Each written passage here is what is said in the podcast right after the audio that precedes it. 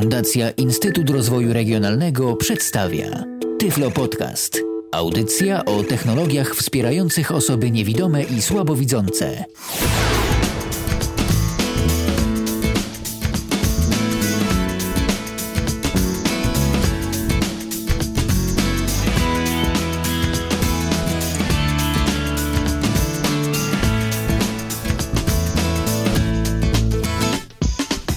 Radio N jak zawsze jesteśmy z wami na www Radio NFM oraz www.radio.npl. Tam słuchać nas możecie 24 godziny na dobę przez 7 dni w tygodniu. A jak w każdy poniedziałek między godziną 19 a 21 audycja bardzo, ale to bardzo bogata w słowo. E, bowiem rozpoczynamy kolejne spotkanie z Tyflo Podcastem na antenie Radia N. Przypominam, że Tyflo Podcast jest to strona internetowa pierwszego polskiego podcastu dla niewidomych i niedowidzących. Serdecznie zapraszam do odwiedzenia tej strony www www.tyflopodcast.net, piszemy www.tyflopodcast.net. Tam znajdziecie bardzo dużo audycji e, z różnych e, mm, kręgów, z różnych trendów, z różnych gatunków, e, które łączy wszystko, wszystkie łączy jedno. Traktują one o tym, co istotne dla osób niewidomych i właśnie dla osób niedowidzących również. Tam znajdziecie także wszystkie dotychczasowe Tyflo Podcasty w Radiu N. A dziś Tyflo Podcast w Radiu N o osobach głucho niewidomych. No bo czasem w życiu bywa tak, że nie tylko mamy problemy ze wzrokiem, ale także mamy problemy również i z jakimś innym zmysłem, na przykład właśnie y, ze słuchem. No i dziś porozmawiamy sobie o osobach głucho-niewidomych, o tym jak sobie radzą, jak funkcjonują, y, no i o wszystkim, co związane z osobami głucho-niewidomymi, a rozmawiać będę na temat tych osób z moim dzisiejszym gościem, z Krzysztofem Wostalem, który jest właśnie osobą głucho-niewidomą. Witaj Krzysztofie. Dzień dobry wieczór wszystkim. E, Krzysztofie, na dobry początek może powiedz naszym słuchaczom kilka słów e, na swój temat, na temat tego, czy działasz coś, e, jeżeli chodzi o środowisko osób głucho-niewidomych, skąd na przykład nasi słuchacze mogą ciebie kojarzyć, a jeżeli nie kojarzą, to z czym powinni cię zacząć kojarzyć w takim razie? Ja jestem osobą całkowicie niewidomą i jednocześnie słabosłyszącą. E, w 2005 roku byłem jednym z inicjatorów powstania Śląskiej Jednostki e, Towarzystwa Pomocy Głuchoniewidomym. Towarzystwo Pomocy Głuchoniewidomym to jest jedyna w Polsce organizacja, która zajmuje się pomocą osobom z jednoczesną dysfunkcją narządów wzroku i słuchu. Później w 2007 roku zostałem członkiem e, zarządu głównego tej organizacji i tym, w tym zarządzie pracowałem do 2011 roku. W tej chwili mm, wraz z paroma osobami e, utworzyliśmy fundację, Polską Fundację Osób Słabosłyszących i jestem jednym e, z członków Rady Fundatorów tej fundacji. Moja działalność społeczna w tej chwili to troszeczkę przeniosła się na osoby słabo słyszące, ale oczywiście nie unikam działalności na rzecz głuchoniewidomych. E, wspieram e, w razie potrzeby Śląską Jednostkę Wojewódzką Towarzystwa Pomocy Głuchoniewidomym. Jeżeli mówię Śląska Jednostka, to tutaj pozwolisz, że od razu wyjaśnię naszym słuchaczom, mm, że adekwatnie tak jak mamy w Polskim Związku Niewidomych, mamy okręgi, mamy koła, tak y, w Towarzystwie Pomocy Głuchoniewidomym mamy jednostki oraz kluby. I jednostka obejmuje najczęściej jakieś województwo, natomiast y, klub obejmuje mniejszy obszar. A dużo jest w ogóle takich jednostek, klubów, y, jeżeli chodzi o całą Polskę, czy, czy niespecjalnie? 11, y, przepraszam, kilkanaście. Y, w tej chwili nie pamiętam dokładnej liczby, jest to kilkanaście, ale są jeszcze białe plamy na mapie Polski, aczkolwiek e, z racji realizacji w ostatnich latach przez Towarzystwo mm, programu wsparcia osób głuchoniewidomych na rynku pracy, tych białych plam jest coraz mniej. Tak, e, słucham tego, o czym mówisz, i myślę, że nie jeden z naszych słuchaczy zastanawia się nad jedną podstawową kwestią, mianowicie nad podziałem osób głuchoniewidomych i na temat tego i o tym, kto właściwie to jest osoba głucho-niewidoma? No bo my tu sobie tak rozmawiamy, a przecież no ty i mówisz i słyszysz w tym momencie to, mm, o czym y, ja mówię. Tu nie ma żadnego urządzenia w zasadzie pośredniczącego między, między nami, które nie wiem, jakoś by translowało chociażby na Braille'a to, o czym ja do ciebie mówię, ty po prostu mnie słyszysz, no a mówisz, że jesteś osobą głuchoniewidomą, więc na dobry początek może powiedzmy, kim tak naprawdę jest osoba głuchoniewidoma? O kim można powiedzieć, że jest głuchoniewidomy? Y, każdy, kto ma jednoczesny ubytek wzroku i słuchu, jest głuchoniewidomy. Głuchoniewidomych możemy podzielić na cztery podstawowe grupy. To są e, osoby, które słabo widzą i nic nie słyszą, słabo słyszą i nic nie widzą, słabo widzą i słabo słyszą oraz zupełnie nic nie widzą oraz zupełnie nic nie słyszą. Czyli mamy cztery podstawowe grupy i każda z tych grup jeszcze charakteryzuje się pewnymi cechami, charakteryzuje się e, formą komunikacji, metodą komunikacji. Mm, tak jak wspomniałeś, my rozmawiamy, my mówimy, e, bo moją podstawową metodą komunikacji jest mowa ustna. E, ja rozmawiam, ja słyszę. Oczywiście moje słyszenie jest dość kiepskie. Kiedy ja ściągnę aparaty słuchowe, bo jestem zaaparatowany na obydwa uszy, no to nie zrozumie. Trzeba mówić bardzo blisko do mojego ucha, w miarę głośno i wtedy ja zrozumiem kiedy nie mam aparatu, właściwie jestem uziemiony. Bardzo ciężko wtedy e, byłoby mi poruszać się na ulicy, rozmawiać przez telefon, rozmawiać e, tak jak teraz rozmawiamy przez komunikator. Mm, mam słuchawki na uszach, ale też mam ubrane aparaty słuchowe, żeby Ciebie dobrze rozumieć. E, osoba głuchoniewidoma może używać i najczęściej używa jakiegoś sprzętu wspierającego, o którym sobie tak troszeczkę później powiemy, natomiast e, warto pamiętać, że właśnie mamy tą mieszankę utraty, głuchot, e, utraty słuchu oraz utraty wzroku. I różna może być ta utrata wzroku, utrata słuchu i od tego zależy, czy osoba jest głucho-niewidoma, czy nie. W Polsce mm, nie ma właściwie wytycznych, kto jest tą osobą głucho-niewidomą. Towarzystwo Pomocy Głuchoniewidomym w swoim statucie określa E, i ma definicję osoby głuchoniewidomej. Zapraszam do przeczytania statutu. Można znaleźć na stronie www.tpg.org.pl e, to jest strona towarzystwa i tam statut można znaleźć, ale to jest definicja raczej funkcjonalna. Nie ma tam mowy o tym, że tyle a tyle procent y, utraty słuchu, tyle a tyle procent utraty wzroku. Jest tylko definicja funkcjonalna.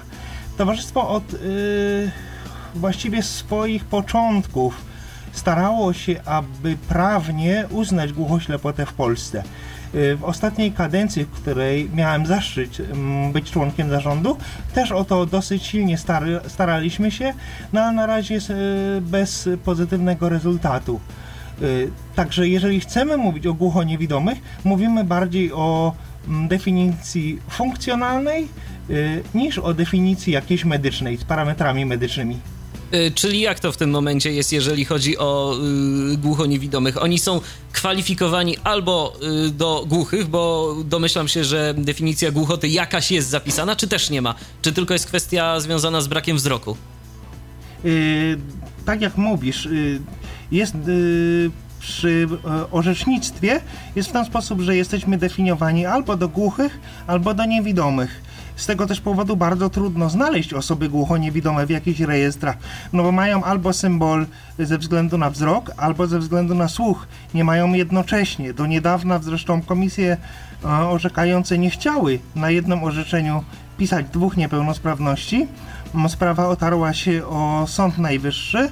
E, orzeczenie sądu było pozytywne dla głuchoniewidomych. W tej chwili można dwa mm, symbole niepełnosprawności pisać na orzeczeniu, ale y, jednocześnie nie ma osobnego symbolu. My walczyliśmy o kod 13G, tak roboczo go nazwaliśmy. Mamy w tej chwili tylko 12 kodów dla niepełnosprawnych. I załóżmy, przeszukując jakieś bazy, możemy znaleźć mnóstwo 04O, ale już y, dla głuchoty nie znajdziemy. Krzysztofie, Krzysztofie, y sekundka, co to jest 04O, bo, bo nasi słuchacze mogą nie wiedzieć. A 04O to jest y, symbol niepełnosprawności osób z dysfunkcją narządu wzroku. Y, I to jest symbol, który określa, mm, że dana osoba ma niepełnosprawność ze względu wzroku, ze względu na wzrok. 03L y, niepełnosprawni, niepełnosprawni słuchowo się tak ich określa. I ze względu właśnie na to, że nie ma osobnego kodu niepełnosprawności, nie ma jak gdyby szans, żeby wszystkich głuchoniewidomych w cudzysłowie wyłapać i im po prostu pomóc. Inna sprawa, że nie ma mm, systemu pomocy w Polsce dla osób głuchoniewidomych, przez to, że nie ma kodu. Jeżeli są jakiekolwiek programy, w jakichkolwiek programach, jeżeli głuchoniewidomi są zauważalni, to tylko jest dobra wola tych, którzy te programy piszą. No jeżeli sami się na przykład gdzieś tam zgłoszą głuchoniewidomi, a powiedz mi tak z własnego doświadczenia, y, masz do czynienia ze środowiskiem y, osób głuchoniewidomych, y, dużo jest takich osób, które sobie naprawdę nie zdają w ogóle sprawy, że mogą się gdzieś zgłosić, że mogą gdzieś uzyskać pomoc właśnie ze względu na to na tę sprzężoną niepełnosprawność, no bo tak naprawdę tu mamy problem z dwoma zmysłami, nie tylko z jednym. E, zdarzają się takie osoby. E, do projektu wsparcia osób głuchoniewidomych na rynku pracy mm, udawało się i udaje się zrekrutować osoby e, głuchoniewidome w ten sposób, że nie wiem, szukamy poprzez ogłoszenia w prasie, w radio, w telewizji, poprzez mm, jakieś akcje, happeningi.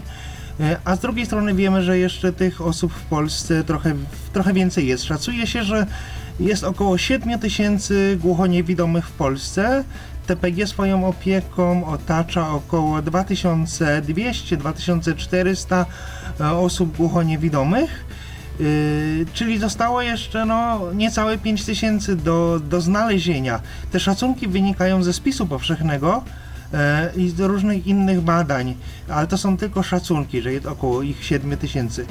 E, wrócę, jeżeli pozwolisz, jeszcze do no, sprawy mm, niewidomych. Możecie się Państwo zastanawiać, e, no dobra, jest ktoś, kto coś tam mówi, coś widzi, no to fajnie. Jest ktoś, kto coś tam widzi, nic nie mówi, no ale też się dogada. Jest ktoś, kto coś tam e, słyszy, ale zupełnie nic nie widzi. Ale co w sytuacji, kiedy zupełnie nic nie widzimy, zupełnie nic nie słyszymy. Ja miałem takiego... No właśnie, bo to, bo to jest ciekawa, to jest ciekawe zagadnienie. W ogóle na dobry początek yy, powiedzmy, da się w ogóle skomunikować z taką osobą, bo myślę, że nie jedna osoba w tym momencie się zastanawia, czy w ogóle jest to możliwe e, da się skomunikować z taką osobą. Ja od 2000 roku e, uczę e, i prowadzę szkolenia i miałem w swojej historii właśnie pana, który zupełnie nic nie widział, zupełnie nic nie słyszał, zupełnie nic nie mówił.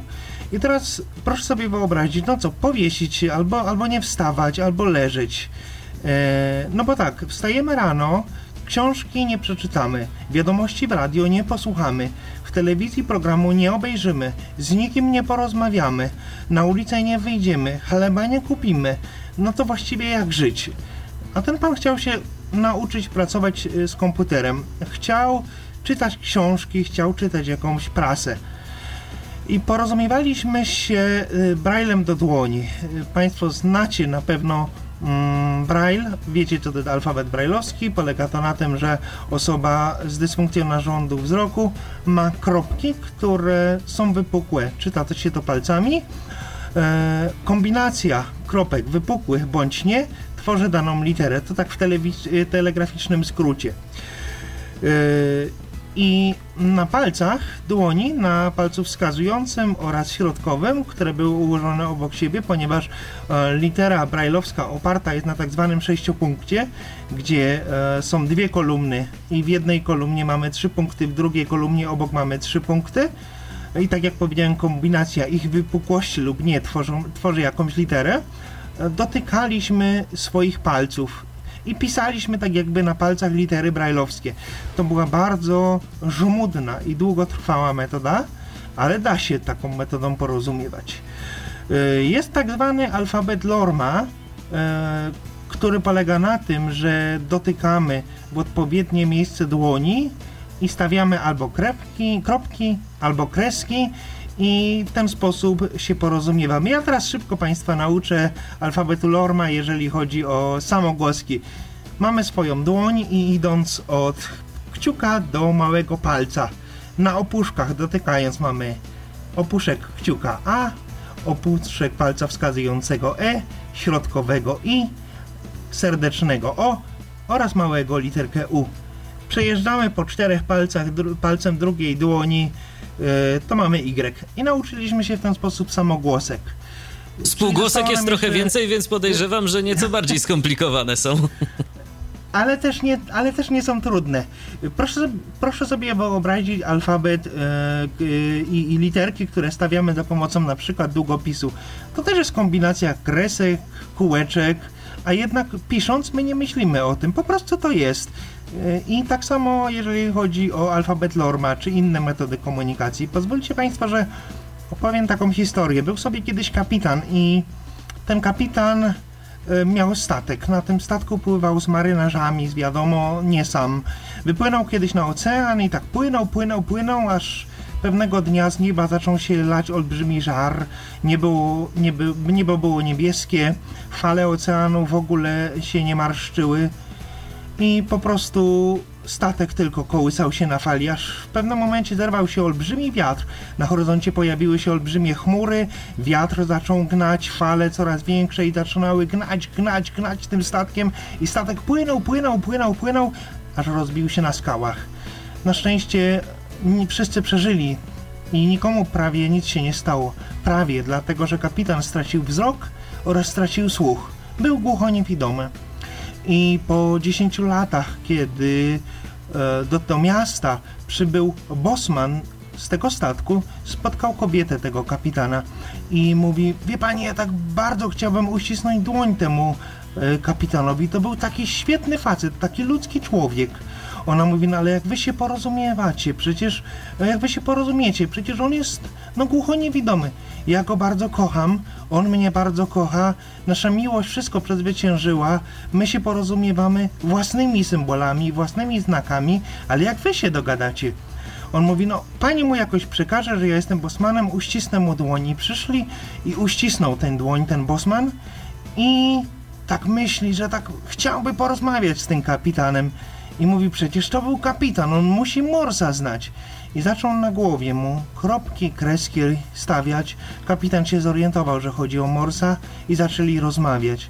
Bo, drodzy słuchacze, to jest tak, że jeżeli człowiek z człowiekiem chce, to zawsze się dogada. Można nie znać metod komunikacji, można nie znać języków obcych, ale jeżeli my chcemy się porozumiewać, to my się będziemy porozumiewać i dogadamy się. ja się też dogadałem z tym uczniem, o którym wcześniej wspomniałem. On się nauczył na komputerze. On nauczył się włączać komputer i nauczył się uruchamiać pliki z folderu po włożeniu płyty.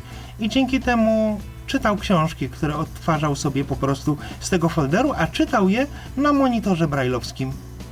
Więc wszystko jest możliwe oczywiście, jeżeli się chce i jeżeli ma się odpowiednią dozę cierpliwości, bo no niestety osoba, która zarówno nie widzi, jak i nie słyszy, no musi więcej czasu poświęcić yy, tej pracy przy komputerze. Ja tak powiem, że yy, ja na przykład yy, pamiętam taką sytuację, kiedyś też przeprowadzałem szkolenie u takiego pana, który w zasadzie miał sprawny jeden palec jednej dłoni i był przy okazji jeszcze osobą niewidomą. No, ale się nauczył, mimo tego, że to był starszy człowiek, y, już y, po 60. On jednak y, chciał korzystać z tego komputera, chciał się uczyć, chciał coś robić. No i też nie było to, nie było to problemem, żeby on opanował obsługę tego komputera. No wiadomo, bardzo dużo czasu zajęło opanowanie klawiatury komputera, no ale później już sobie zaczął radzić i na tyle, na ile był w stanie, radził sobie całkiem nieźle. Także rzeczywiście, jeżeli się chce, to można osiągnąć naprawdę wiele. Ja w międzyczasie uruchomiłem naszego radiowego Skype'a o loginie tyflopodcast.net. Można do nas dzwonić, jeżeli chcecie zapytać o coś mojego dzisiejszego gościa, którym przypomnę jest Krzysztof Wostal, to dzwońcie 223988027 wewnętrzny 938 to jest e, nasz numer telefonu stacjonarnego. E, no i Skype przypomnę jeszcze raz tyflopodcast.net piszemy tyflopodcast.net. Teraz odrobina muzycznego wytchnienia, wracamy do Was już za chwilę, a przypomnę, że dzisiejszym tematem Tyflo Podcastu na antenie Radia N są osoby głuchoniewidome. Radio N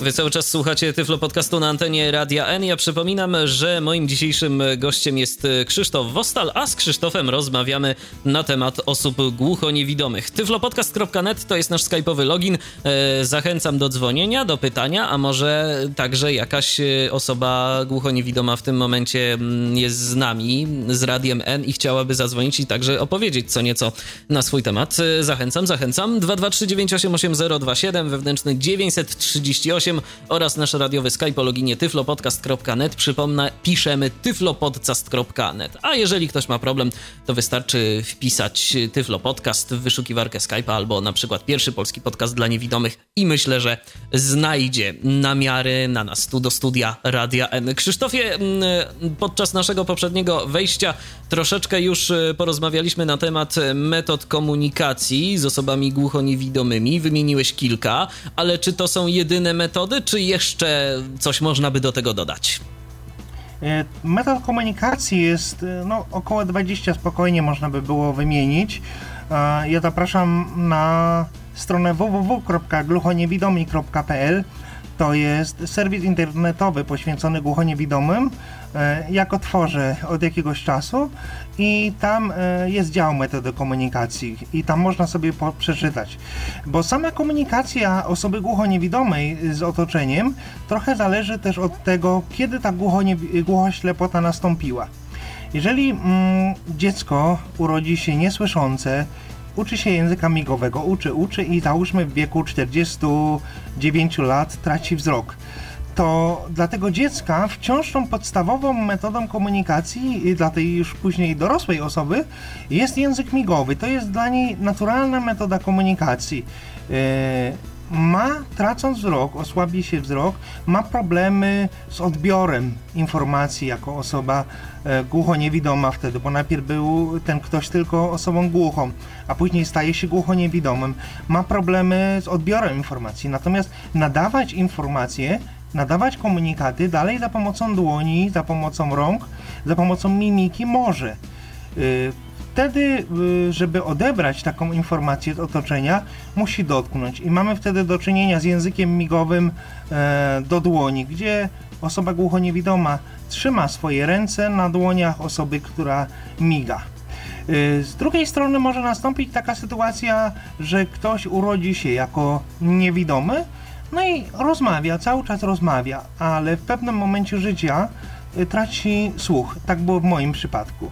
I ja dalej rozmawiam, dalej mówię, y, ale wspieram się aparatami słuchowymi. Trzeba mówić y, wtedy do mnie troszkę wolniej, może czasami, może czasami głośniej, ale dalej moją podstawową metodą komunikacji jest po prostu mowa ustna. E, taką ciekawą metodą jest e, metodą komunikacji z osobą głuchoniewidomych jest alfabet Tadoma. To była metoda stosowana kiedyś, w XIX wieku. W tej chwili no raczej już się nie stosuje, ale polegało to na tym, że kładziemy kciuk swojej dłoni. Ja jestem osobą głuchoniewidomą, ty jesteś osobą Michale, która do mnie mówi ja kładę swojego kciuka na twoich wargach, a pozostałe palce mam na twoim gardle.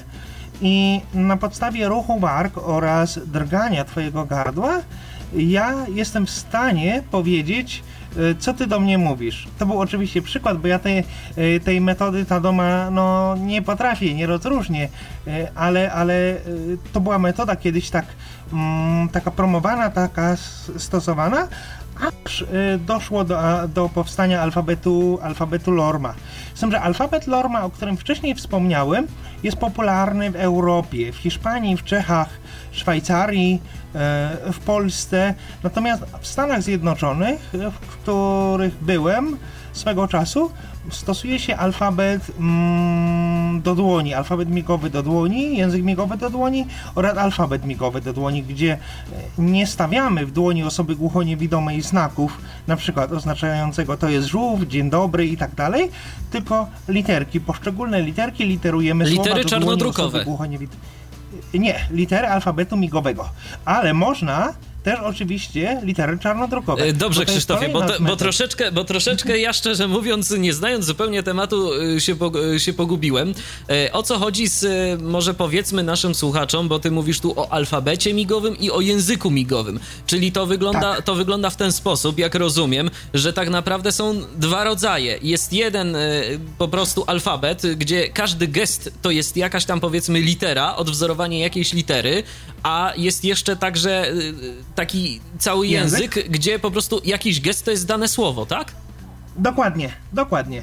Y, Dokładnie. I powiedz mi, jak wygląda na przykład znajomość tego w Polsce, bo ja ostatnio gdzieś nawet czytałem na ten temat, że y, jest sobie jakiś język taki wewnętrzny, że tak powiem, osób głucho-niewidomych, czy osób głuchych na przykład w ogóle, y, które się nim porozumiewają, ale tak naprawdę nikt spoza tego środowiska go nie zna, a też jest coś, co jakby nawet zostało chyba jakoś usankcjonowane, gdzieś tam powiedzmy prawnie, że, że po prostu to jest taki język komunikacji tego środowiska z resztą świata świata, o, w ten sposób powiem. E, to jest tak, że w tej chwili w środowisku ludzi głuchych, e, ludzi kulturowo głuchych, bo to się tak, tak nazywa, trwa właściwie pojedynek, trwa wojna pomiędzy dwoma metodami porozumiewania się, pomiędzy dwoma e, metodami komunikacji, pomiędzy dwoma systemami języka migowego. Mamy systemowy język migowy, wymyślony przez ludzi słyszących, aby porozumiewać się z ludźmi niesłyszącymi oraz mamy y, naturalny język migowy, czyli mm, można powiedzieć troszeczkę gestów y, często takich naturalnych, jak, jak my używamy, którzy, którzy słyszymy. Nie wiem, idź tam, pokazujemy, prawda, odma, odmachamy ręką, machniemy ręką. E, I mm, kulturowo głusi bardzo wspierają ten naturalny język migowy. E, PJM, polski język migowy, dokładnie tak się to nazywa. E, natomiast nauczyciele wspierają systemowy język migowy, dlatego że za pomocą systemowego znowu możemy przekazać y, wiedzę taką totalnie szkolną. Trudno za pomocą gestów przekazać niektóre pojęcia, y, dlatego trzeba systemowy. I idealnym rozwiązaniem byłoby, gdybyśmy stosowali obydwa systemy, obydwa sposoby naraz. I, I tak powinni znać na przykład tłumacze. I nasi tłumacze, przewodnicy E, w Towarzystwie Pomocy Głuchoniewidomym, czyli osoby, które wspierają głuchoniewidomego e, w przejściu gdzieś, e, w tym, żeby on zrozumiał, co się do niego mówi. Nasi tłumacze, tłumacze przewodnicy znają obydwa te systemy. Natomiast znajomość języka migowego wśród głuchoniewidomych w Polsce jest zależna od tego, o czym mówiłem wcześniej, czyli kiedy ktoś stał się niewidomy, a kiedy głuchy. A co jeżeli chodzi. No tak, a co jeżeli chodzi o jakieś pozostałe metody, które wymieniłeś? Stosuje się je w ogóle jakoś tak w naszym kraju, czy to po prostu bardziej takie egzotyczne ciekawostki, a jednak przede wszystkim to jest ten y, język migowy, który y, jest używany na co dzień, no i wtedy w zależności od tego, y, jak powiedzmy, no jak kto ma możliwość percepcji, no bo wiadomo, że mm, osoba, która nie widzi, jeszcze w dodatku nie dość, że nie słyszy, a nie widzi, no to trzeba po prostu jak jakby migać tej osobie na dłoniach, żeby ona cokolwiek wyczuła. E, najczęściej stosowanymi metodami komunikacji wśród polskich głuchoniewidomych to jest mowa, mowa ustna, język migowy, alfabet Lorma, i pisanie na dłoni, po prostu zwykłych liter, gdzie my palcem wskazującym piszemy zwykłe drukowane litery e, osobie głuchoniewidomej. To są najczęściej spotykane metody. Reszta to, tak jak powiedziałeś, troszkę egzotyczne, aczkolwiek e, no choćby ten braille do dłoni, którym ja się porozumiewałem z tym panem, choćby czytanie mm, na monitorze brailleowskim. Kiedyś miałem ucznia, który był słabowidzący, ale nic nie mówił i migał. Ja znowu zupełnie nic nie widzę, a migowego do dłoni nie znam. Więc siedliśmy przy komputerze. E, on pisał na komputerze, ja słyszałem to syntezatorem mowy. E, ja mu pisałem na komputerze, a on to czytał z ekranu. I też żeśmy się porozumiewali. Ale, ale te, które metody wymieniłem wcześniej, czyli LORM, migowy, mowa i pisanie są najczęściej stosowane. skoro już o nauce wspomniałeś, no wiadomo, uczymy się od małego. Jak to wygląda, jeżeli chodzi o naukę dzieci? Dajmy na to, no, rodzice mm, dowiadują się, że ich dziecko nie widzi i nie słyszy w jakimś tam stopniu. Już teraz pominimy, w jakim stopniu nie widzi, a w jakim nie słyszy, bo to wiadomo różnie jest. No i i co dalej? Mm, dla takich dzieci jest miejsce w szkołach masowych, czy tak jak w przypadku osób niewidomych, no to w przypadku niewidomych to też się zmienia, ale no jeszcze różnego rodzaju ośrodki specjalistyczne także są i, i pewnie jeszcze długo będą. E, to jest tak, że na szczęście wśród całej populacji głuchoniewidomych na świecie około 3 do 6% jest całkowicie głuchoniewidomych. Jest ich na szczęście bardzo mało. E, rodzi się, tak samo jak rodzi się całkowicie niewidomych coraz mniej, tak samo rodzi się e, całkowicie głuchoniewidomych bardzo mało. E, I nauczenie osoby dziecka głuchoniewidomego czegokolwiek to jest niesamowicie trudna i niesamowicie żmudna praca. To nie jest tak, że my uczymy dziecka gestów, że my uczymy literek A, B. Najpierw właśnie my musimy nauczyć dziecka pojęcia y, jakiegoś, że to jest woda. Y, uczy się to na zasadzie powtarzalności gestów, powtarzalności czynności, dotykania różnych miejsc ciała. Y, I takie dziecko, kiedy nauczy się, że to i to i to, to jest na przykład ciecz, czyli nie wiem, herbata, e, woda e, i jeszcze jakiś inny płyn. Dopiero ze słów wyodrębni, które, które, które w jakiś sposób te, tym dzieciom się e, przekazuje, wyodrębnia się litery. Ja nie jestem specjalistą w nauczaniu dzieci, nie znam się na nauczaniu dzieci i też to też chcę wyjaśnić. Natomiast y, wiem, że w, ten sposób y, właśnie to się robi. Czyli najpierw nauczanie gestów, nauczanie słów, y, nauczanie czynności i z tego dopiero wyodrębnianie, wyodrębnianie literek.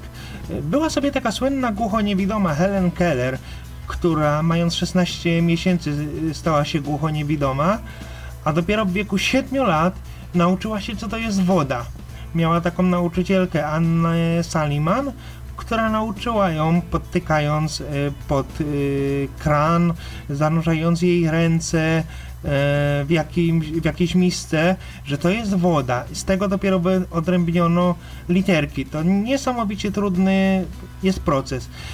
Gdybyście Państwo chcieli coś bliżej nauczyć się i dowiedzieć na temat, na, na temat jak uczą się dzieciaki głuchoniewidome, całkowicie głuchoniewidome, bo jeżeli coś widzą, jeżeli coś słyszą, nie ma problemu. Natomiast jeżeli są całkowicie głuchoniewidome, to ja zapraszam do czytania publikacji pani Małgorzaty Książek, która w Towarzystwie Pomocy Głuchoniewidomym. Między innymi właśnie o problemie e, nauczania dzieciaków pisze. Zresztą jest to jedna z najwybitniejszych polskich specjalistek od nauczania dzieci całkowicie głuchoniewidomych. Zresztą właśnie mm, kiedy tak e, mówimy osoby głucho-niewidome, to przede wszystkim nam się kojarzy Helen Keller. Mm, a czy są jeszcze jakieś osoby głucho-niewidome, no, które gdzieś tam są powiedzmy znane, o jakieś, nie wiem, może książki napisały na swój temat, albo skądś możemy je kojarzyć, czy tylko Helen? E, może Państwo słyszeliście o Oldze Skorochodowej, to była radziecka głuchoniewidoma, e, która e, była wydawana też w Polsce. W roku 1950 50 zostały wydane jej pamiętniki. E, Olga Skorochodowa mm, w jakimś filmie widziałem, potrafiła lormować e, dwoma rękami i każdą z, z rąk na inny temat. Nie wiemy na ile była to propaganda radziecka i wyższość nauki radzieckiej nad amerykańską. to też tak mogło być. Jeszcze, jeszcze Helen Keller wtedy żyła w 1950 e, i, i, to była rywalizacja między tymi dwoma krajami, aczkolwiek e, Olga Skorochodowa była słynną głuchoniewidomą. E, słynnym głuchoniewidomym jest Peter Hepp. To jest niemiecki mm, diakon Kościoła katolickiego. Jest on osobą głuchoniewidomą, a jednocześnie jest diakonem w kościele. Napisał książkę Świat w moich dłoniach. Do, do przeczytania tej książki bardzo serdecznie zapraszam. To jest książka autobiograficzna, w której Peter opisuje swoją historię, jak to się stało, że został głuchoniewidomym. Najpierw był osobą głuchą, dopiero u niego później przyszła yy, ślepota, a w tej chwili no, pisze, napisał książkę, jest diakonem i żyje. W Polsce, no choćby Grzegorz Kozłowski, przewodniczący Towarzystwa Pomocy Głuchoniewidomym, który jest autorem zresztą jednej z metod komunikacji porozumiewania się osób głuchoniewidomych, może mm, już w tej chwili niestosowanej, aczkolwiek pod koniec lat 80., kiedy ta metoda została, powstała, e, były próby, aby, aby była jednak stosowana. A jaka to metoda? Wie, e, to jest mm, alfa, e, do, na dłoniach stawia się w odpowiednich miejscach punkty i to są literki. Ponieważ alfabet Lorma polega na tym, że stawiamy kropki, kreski, Natomiast e, w przypadku systemu Grzegorza Kozłowskiego stawiało się w odpowiednich miejscach na dłoni, e, tylko dotykało i to już była, to już była literka. To znaczy e, odpowiednie dotknięcie dłoni w odpowiednim miejscu to inny punkt na dłoni to inna litera, tak? Dokładnie, dokładnie. No, trochę skomplikowany sposób, ale podejrzewam, że dosyć szybki w konsekwencji, kiedy się ktoś go, go nauczył. E, dosyć szybki. E, w Polsce takim mistrzem, mistrzem można powiedzieć w lormowaniu e, jest chłopak ze Szczecina, Jacek Szczot. Tak szybko jak on lormuje, no to, no to i ty, i ja, i nikt słuchaczy, albo przynajmniej większość słuchaczy nie mówi, jak on szybko lormuje. No to też Można trzeba już mieć zdolności niezłe. Można tymi metodami szybko się porozumiewać. Yy, spytałeś o ośrodki.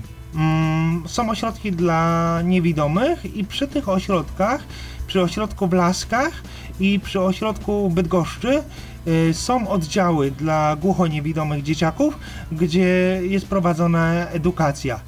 Yy, jest też ośrodek na Śląsku w Rudołtowicach, to ośrodek dla dzieci niewidomych z upośledzeniem umysłowym i tam też głuchoniewidome dzieciaki były swego czasu y, uczone.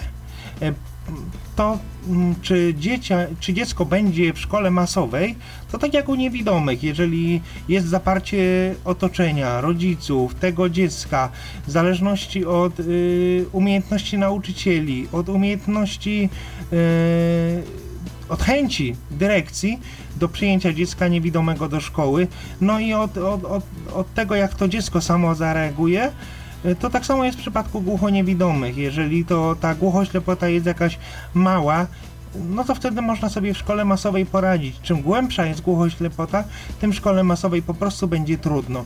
Nie ma na przykład w polskich szkołach yy, systemów FM, nie ma pętli indukcyjnych. Ja mieszkam e, w województwie śląskim, w tej chwili kończę studia w Wyższej Szkole Pedagogicznej Towarzystwa Wiedzy Powszechnej i Wydział Nauk Społeczno-Pedagogicznych w Katowicach. To jest jedyne miejsce w tym mieście 400 tysięcznym wojewódzkim, gdzie zamontowano pętlę indukcyjną, czyli takie urządzenie, za pomocą którego ja w swoich aparatach słuchowych słyszę wykładowcę tak jakbym słyszał w słuchawkach. To jest jedyne miejsce i brakuje właśnie w szkołach takiego, takiego sprzętu no, codziennego użytku dla nas. No bo niestety, y, o ile na przykład, ale to właśnie, może zacznijmy od tego. Y, nie ma tego sprzętu dlatego, że po prostu nie ma finansowania, no bo swego czasu Ministerstwo Edukacji sypnęło groszem dla niewidomych i szkoły mogły się wyposażyć y, dosyć sowicie w różnego rodzaju oprogramowanie, osprzęt, sporo pracowni powstało komputerowych także z odpowiednimi czy notatnikami brajlowskimi, czy programami OCR i programami odczytu ekranu, to po prostu jest niewiedza, że można by coś jeszcze kupić dla osób, które mają problemy ze słuchem, czy po prostu nie ma na to pieniędzy?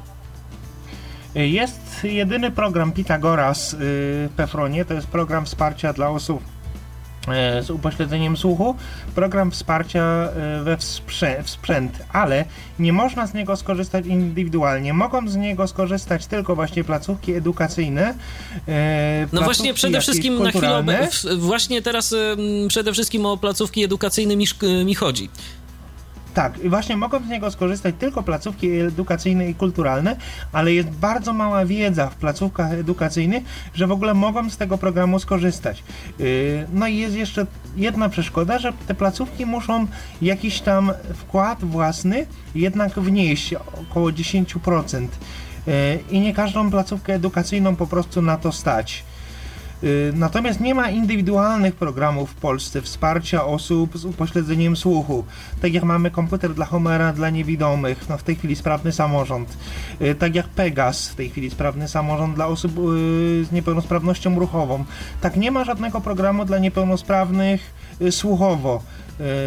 Można owszem z Powiatowego Centrum Pomocy Rodzinie ubiegać się o zakup aparatu słuchowego na przykład, ale wystarczy, że ja jako osoba głuchoniewidoma nie mam w orzeczeniu, a tak się zdarza, symbolu niepełnosprawności na słuch, już dostanę takie dofinansowanie znacznie mniejsze.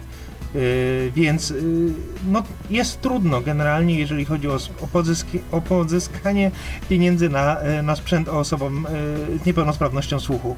O sprzęcie zresztą powiemy sobie za momencik, a na razie tylko takie pytanie, Krzysztofie, ten sprzęt w porównaniu do sprzętu Tyflo, drogi, tani, podobnie drogi? Podobnie drogi. Yy Aparat słuchowy może kosztować 300 zł, ale to aparat słuchowy analogowy bardzo słabej jakości. E, takie aparaty cyfrowe, które, które po prostu mają sens, zaczynają się od 2000 wzwyż na jedno ucho, potrafią kosztować no i 10 tysięcy. To są tylko aparaty słuchowe. Do tego dochodzą właśnie pętle indukcyjne, które potrafią kosztować 800 zł, ale potrafią taką pętla indukcyjna, która jest na, na salę wykładową właśnie kosztuje około 20 y, tysięcy. Yy, różne inne systemy mm, wspierające potrafią 3-4 tysiące kosztować, także no ceny są podobne.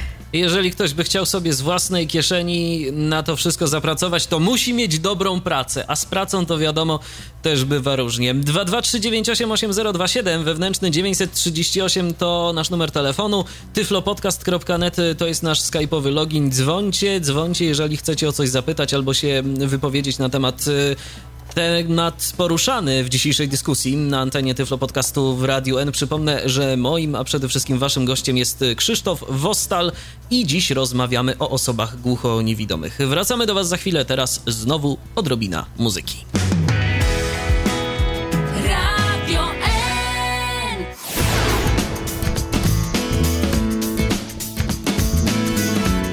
Cały czas słuchacie Tyflo Podcastu na antenie Radia N i cały czas rozmawiamy na temat osób głucho-niewidomych. Moim dzisiejszym gościem jest Krzysztof Wostal.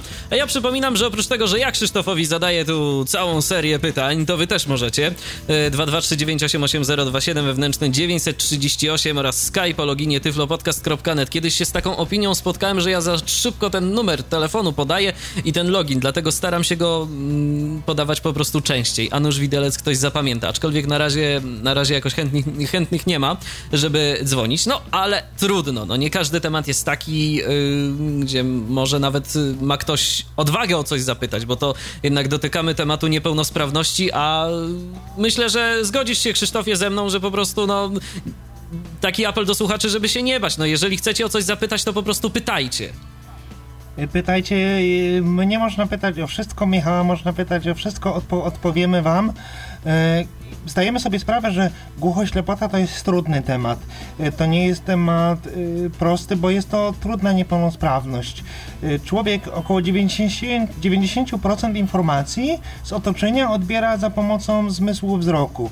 I kiedy my nie widzimy, to możemy sobie chociaż troszeczkę kompensować tą utratę zmysłu wzroku za pomocą słuchu a słuch to jest około 8% informacji, które do otoczenia e, do nas e, dociera, czyli kiedy my nie słyszymy, możemy sobie kompensować e, tą utratę wzrokiem. Natomiast w przypadku osób głucho-niewidomych jest niemożliwa po prostu kompensacja jednego zmysłu przez drugi.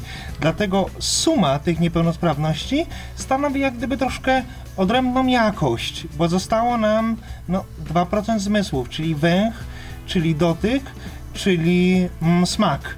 A żeby doświadczyć coś węchem, smakiem czy dotykiem, musimy to po prostu mieć blisko siebie.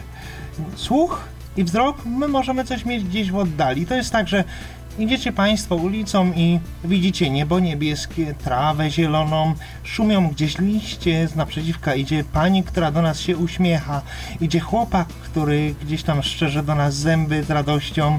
E, słyszymy, jaki jest kolor świateł, bo, bo piszczą po prostu i, i w ten sposób możemy przejść przez ulicę. E, słyszymy, że samochód, autobus podjeżdża, widzimy, że to jest numer 45 i tak dalej, i tak dalej. To wokół nas jest i na to nawet czasami nie zwracamy uwagi. uwagi. A w przypadku osób głucho-niewidomych te informacje albo nie docierają, albo docierają w bardzo ograniczonym stopniu. Dlatego ta niepełnosprawność jest taka, taka trudna. No właśnie o to chciałem cię zapytać. Czy ty możesz, y, Krzysztofie, bazować w ogóle w jakikolwiek sposób na słuchu, chociażby y, jeżeli chodzi o poruszanie się y, po ulicy gdzieś tam, przy przechodzeniu przez skrzyżowanie? Bo no jednak podejrzewam, kiedyś miałem okazję przetestować sobie jakiś taki bardzo prosty mm, aparat słuchowy, no to powiem szczerze, no dla mnie jako dla osoby, która no, ze słuchem nie ma problemu, to to, co usłyszałem przez ten aparat jeszcze wzmocniony, to to był sygnał bardzo, bardzo mocno podbity i tak naprawdę zniekształcający w ogóle pojęcie odległości od, y, od tego źródła sygnału. Y, zwróciłeś uwagę na bardzo ważną rzecz. Y, aparaty słuchowe są dedykowane osobom niesłyszącym i one mają, czy słabo słyszący, i one mają wspierać osoby, które widzą. Nie ma aparatów słuchowych, które są przeznaczone dla osób głuchoniewidomych. Kolejny mit jest taki, że aparat, aparat słuchowy zastąpi nam słuch. To jest tylko proteza. To nie jest e, zastępnik ucha, to jest tylko proteza i my, ubierając aparat słuchowy, mamy wzmocniony dźwięk, ale mamy zaburzone z drugiej strony odległości, tak jak powiedziałeś. Mamy też zaburzoną stereofonię często. To te droższe aparaty pozwalają na to, że łączą się między sobą i na przykład potrafią przez Bluetootha mm, podać jakieś informacje, ponieważ właśnie w ten sposób się łączą bezprzewodowo. Yy, natomiast te tańsze aparaty mm, nie mamy też stereofonii czasami. Ciężko usłyszeć, czy jedzie samochód z prawej, czy z lewej strony nieraz. Ja się wspieram słuchem, ponieważ ja troszkę słyszę w aparatach słuchowych, y, no i wspieram się, aczkolwiek boję się przechodzić przez ulicę w, nie, w miejscach, gdzie nie ma pasów, a na pasach też się boję. Trwa to troszkę dłużej. Y, ja się też zataczam lekko. To jest tak, że osoby niewidome mają problem z utrzymaniem prostej linii. Osoby głuche często mają uszkodzony błędnik i się zataczają. No, a ja jestem głucho-niewidomy, więc jest podwójna przyczyna do zataczania się. Więc staram się iść wzdłuż jakichś murów, wzdłuż jakichś krawężników. No, bywa to trudne, mm, niewidomi wiedzą dlaczego. E, reklamy, wystające jakieś e, elementy z murów, wystające schody, e, piwnice, z drugiej strony samochody, więc poruszanie się po ulicy przez głuchoniewidomego nie jest proste. E, bo nie mamy tych informacji, o których wcześniej wspomniałem, nie, mam, nie widzimy tego, co jest przed nami, a słuchem tego też nie możemy korygować. E, wśród niewidomych są dyskusje czasami na temat kląskania, tych mlaśnięć naszych, prawda? A osoba E, nie, osoba niewidoma może wspierać się czasami właśnie tymi, tym kląskaniem, mlaskaniem, gdzie odbicie dźwięku w bramie, odbicie dźwięku e, przy jakimś murze, w lesie, e, przy żywotłopie, przy żywopłocie jest troszkę inne. Osoba głucho-niewidoma kląskaniem się nie wesprze, bo ma słaby słuch. W bramie, gdy wejdę i zacznę tupać, jestem w stanie zorientować się, że jestem w bramie, ale nie słyszę słupów, nie słyszę samochodów, e, nie słyszę e, mm, ludzi, w tym sensie, że e, nie, jeżeli jadą, jeżeli mówią, to ja ich słyszę, natomiast nie jestem w stanie ich właśnie wyczuć, czy kląskaniem, czy, czy, czy, czy, czy w inny sposób. W przestrzeni miejskiej panuje dosyć duży bałagan, jak wszyscy wiemy. E, to jest tak, że czym nowszy chodnik, tym lepiej, ale nie dla pieszych, tylko samochodów, bo mają jak zaparkować to jest tak, że ulica jest dla samochodów i chodniki są za, dla samochodów, znaki drogowe i tak dalej, i tak dalej. Krzysztofie, mamy telefon, więc ja proponuję, żebyśmy odebrali tak? telefon. Halo, kogo witamy? Halo? Halo? Halo, Dobry halo? Słyszymy się, słyszymy się, tylko trzeba by było jeszcze radio wyłączyć. Ja nie mam radia, ja mam włączony komputer. E, no właśnie, no to trzeba by, trzeba by komputer wyłączyć po prostu. Słuchamy albo kogo. Przyciszyć. Albo przyciszyć, bo po prostu słyszymy się i tak e, w telefonie. No już go, już go ściszyłam. Dobrze, zatem kogo witamy? Już go ściszyłam. Ja mam y, pytanie do Krzysia Postala. Z tej strony Maria Niesiołowska. Y, chodziło mi o to, swego czasu y, to Polskie Towarzystwo Głuchoniewidomych zaangażowało się bardzo mocno w ustawę migową tak zwaną. Y, przyznam, że przyjęłam te starania z mieszanymi uczuciami. Dlatego, że jeżeli towarzystwo głuchoniewidomych, no to nie bardzo ustawa migowa, a, a właśnie LORM. Y, Marysiu, ja cię przeproszę, jakbyś powtórzyła sprawa jaka, bo cię nie usłyszałem. Y, Krzysiu, chodzi o to, że y, mm, Grzegorz Kozłowski zaangażował się bardzo silnie w ustawę migową. Aha. I nie bardzo, słuchaj, no nie bardzo jakoś to widzę, ponieważ głucha niewidomi ustawa migowa nie przemawia, nie jest to nośne społecznie. Natomiast Natomiast bardziej by mnie przekonywała walka właśnie o dofinansowanie drugiego korektora słuchowego. No przecież to jest, mm, to jest yy, yy, oburzające wręcz, dlatego że no ja sobie nie wyobrażam człowieka, który pracuje yy, z połówką okularów. No chyba decydenci tej ustawy mieli pół mózgu. To jest tak, że mm, towarzystwo, przynajmniej za mojej kadencji, y, walczyło w różnych sprawach. Z językiem migowym to było tak, że było bardzo silne lobby y, Polskiego Związku Głuchych między innymi i parcie na język migowy, na ustawę. Myśmy się podczepili troszeczkę y, i później zaczęliśmy o to też zabiegać, dlatego że są tam zapisy dotyczące również metod komunikacji osób głuchoniewidomych. Dlatego, że w tej ustawie jest wsparcie systemowe, dla osób głuchoniewidomych, wsparcie e, metod komunikacji i wsparcie samych głuchoniewidomych, na przykład w sądownictwie, wsparcie e, w różnych obiektach użyteczności publicznej. No i język migowy jest jednak metodą, którą głuchoniewidomi się posługują. Natomiast Krzysiu, zgadzam się, ja się z tobą... Zgo ja się zgodzę, yy, przepraszam, że ci przerywam niegrzecznie. Ja, ja się zgodzę z tobą, ale ja rozmawiałam z takimi osobami przeszkolonymi. Zresztą ja w, jestem pedagogiem specjalnym, więc też się trochę o to ocierałam. Y, I y, muszę powiedzieć, że ich przeszkolenie jest na poziomie pierwszego stopnia używania języka migowego. A jakie powinno być, jeszcze od razu zapytam? Trzeci. Aha. Trzeci stopień, co najmniej. Dla, dlaczego? Dlatego, że po pierwsze są migi regionalne. W każdej szkole dla niesłyszących, a jest i inny zestaw migów, tych oczywiście, które chodzą nieoficjalnie, bo oficjalnie, no, no to wiadomo. Także, a osoby niesłyszące posługują się swoimi regionalizmami. I te osoby, które były przeszkolone, wzruszały ramionami i mówiły mi, proszę pani, ja się w ogóle nie mogę dogadać. Więc albo, żeby przeszkolenie ludzi w urzędach jest sporonionym pomysłem. Dla mnie y, takim dobrym pomysłem byłaby grupa tłumaczy migowych, rzeczywiście dobrze przeszkolonych, których można by było zamówić. Na przykład idę do jakiegoś urzędu i potrzebny mi jest tłumacz, więc z wyprzedzeniem dzwonię do tego centrum, czy też piszę, czy idę i proszę o tego tłumacza, ale on będzie wtedy kompetentny. A szczególnie Aha. w sądzie to, to jest no, ogromnie ważne.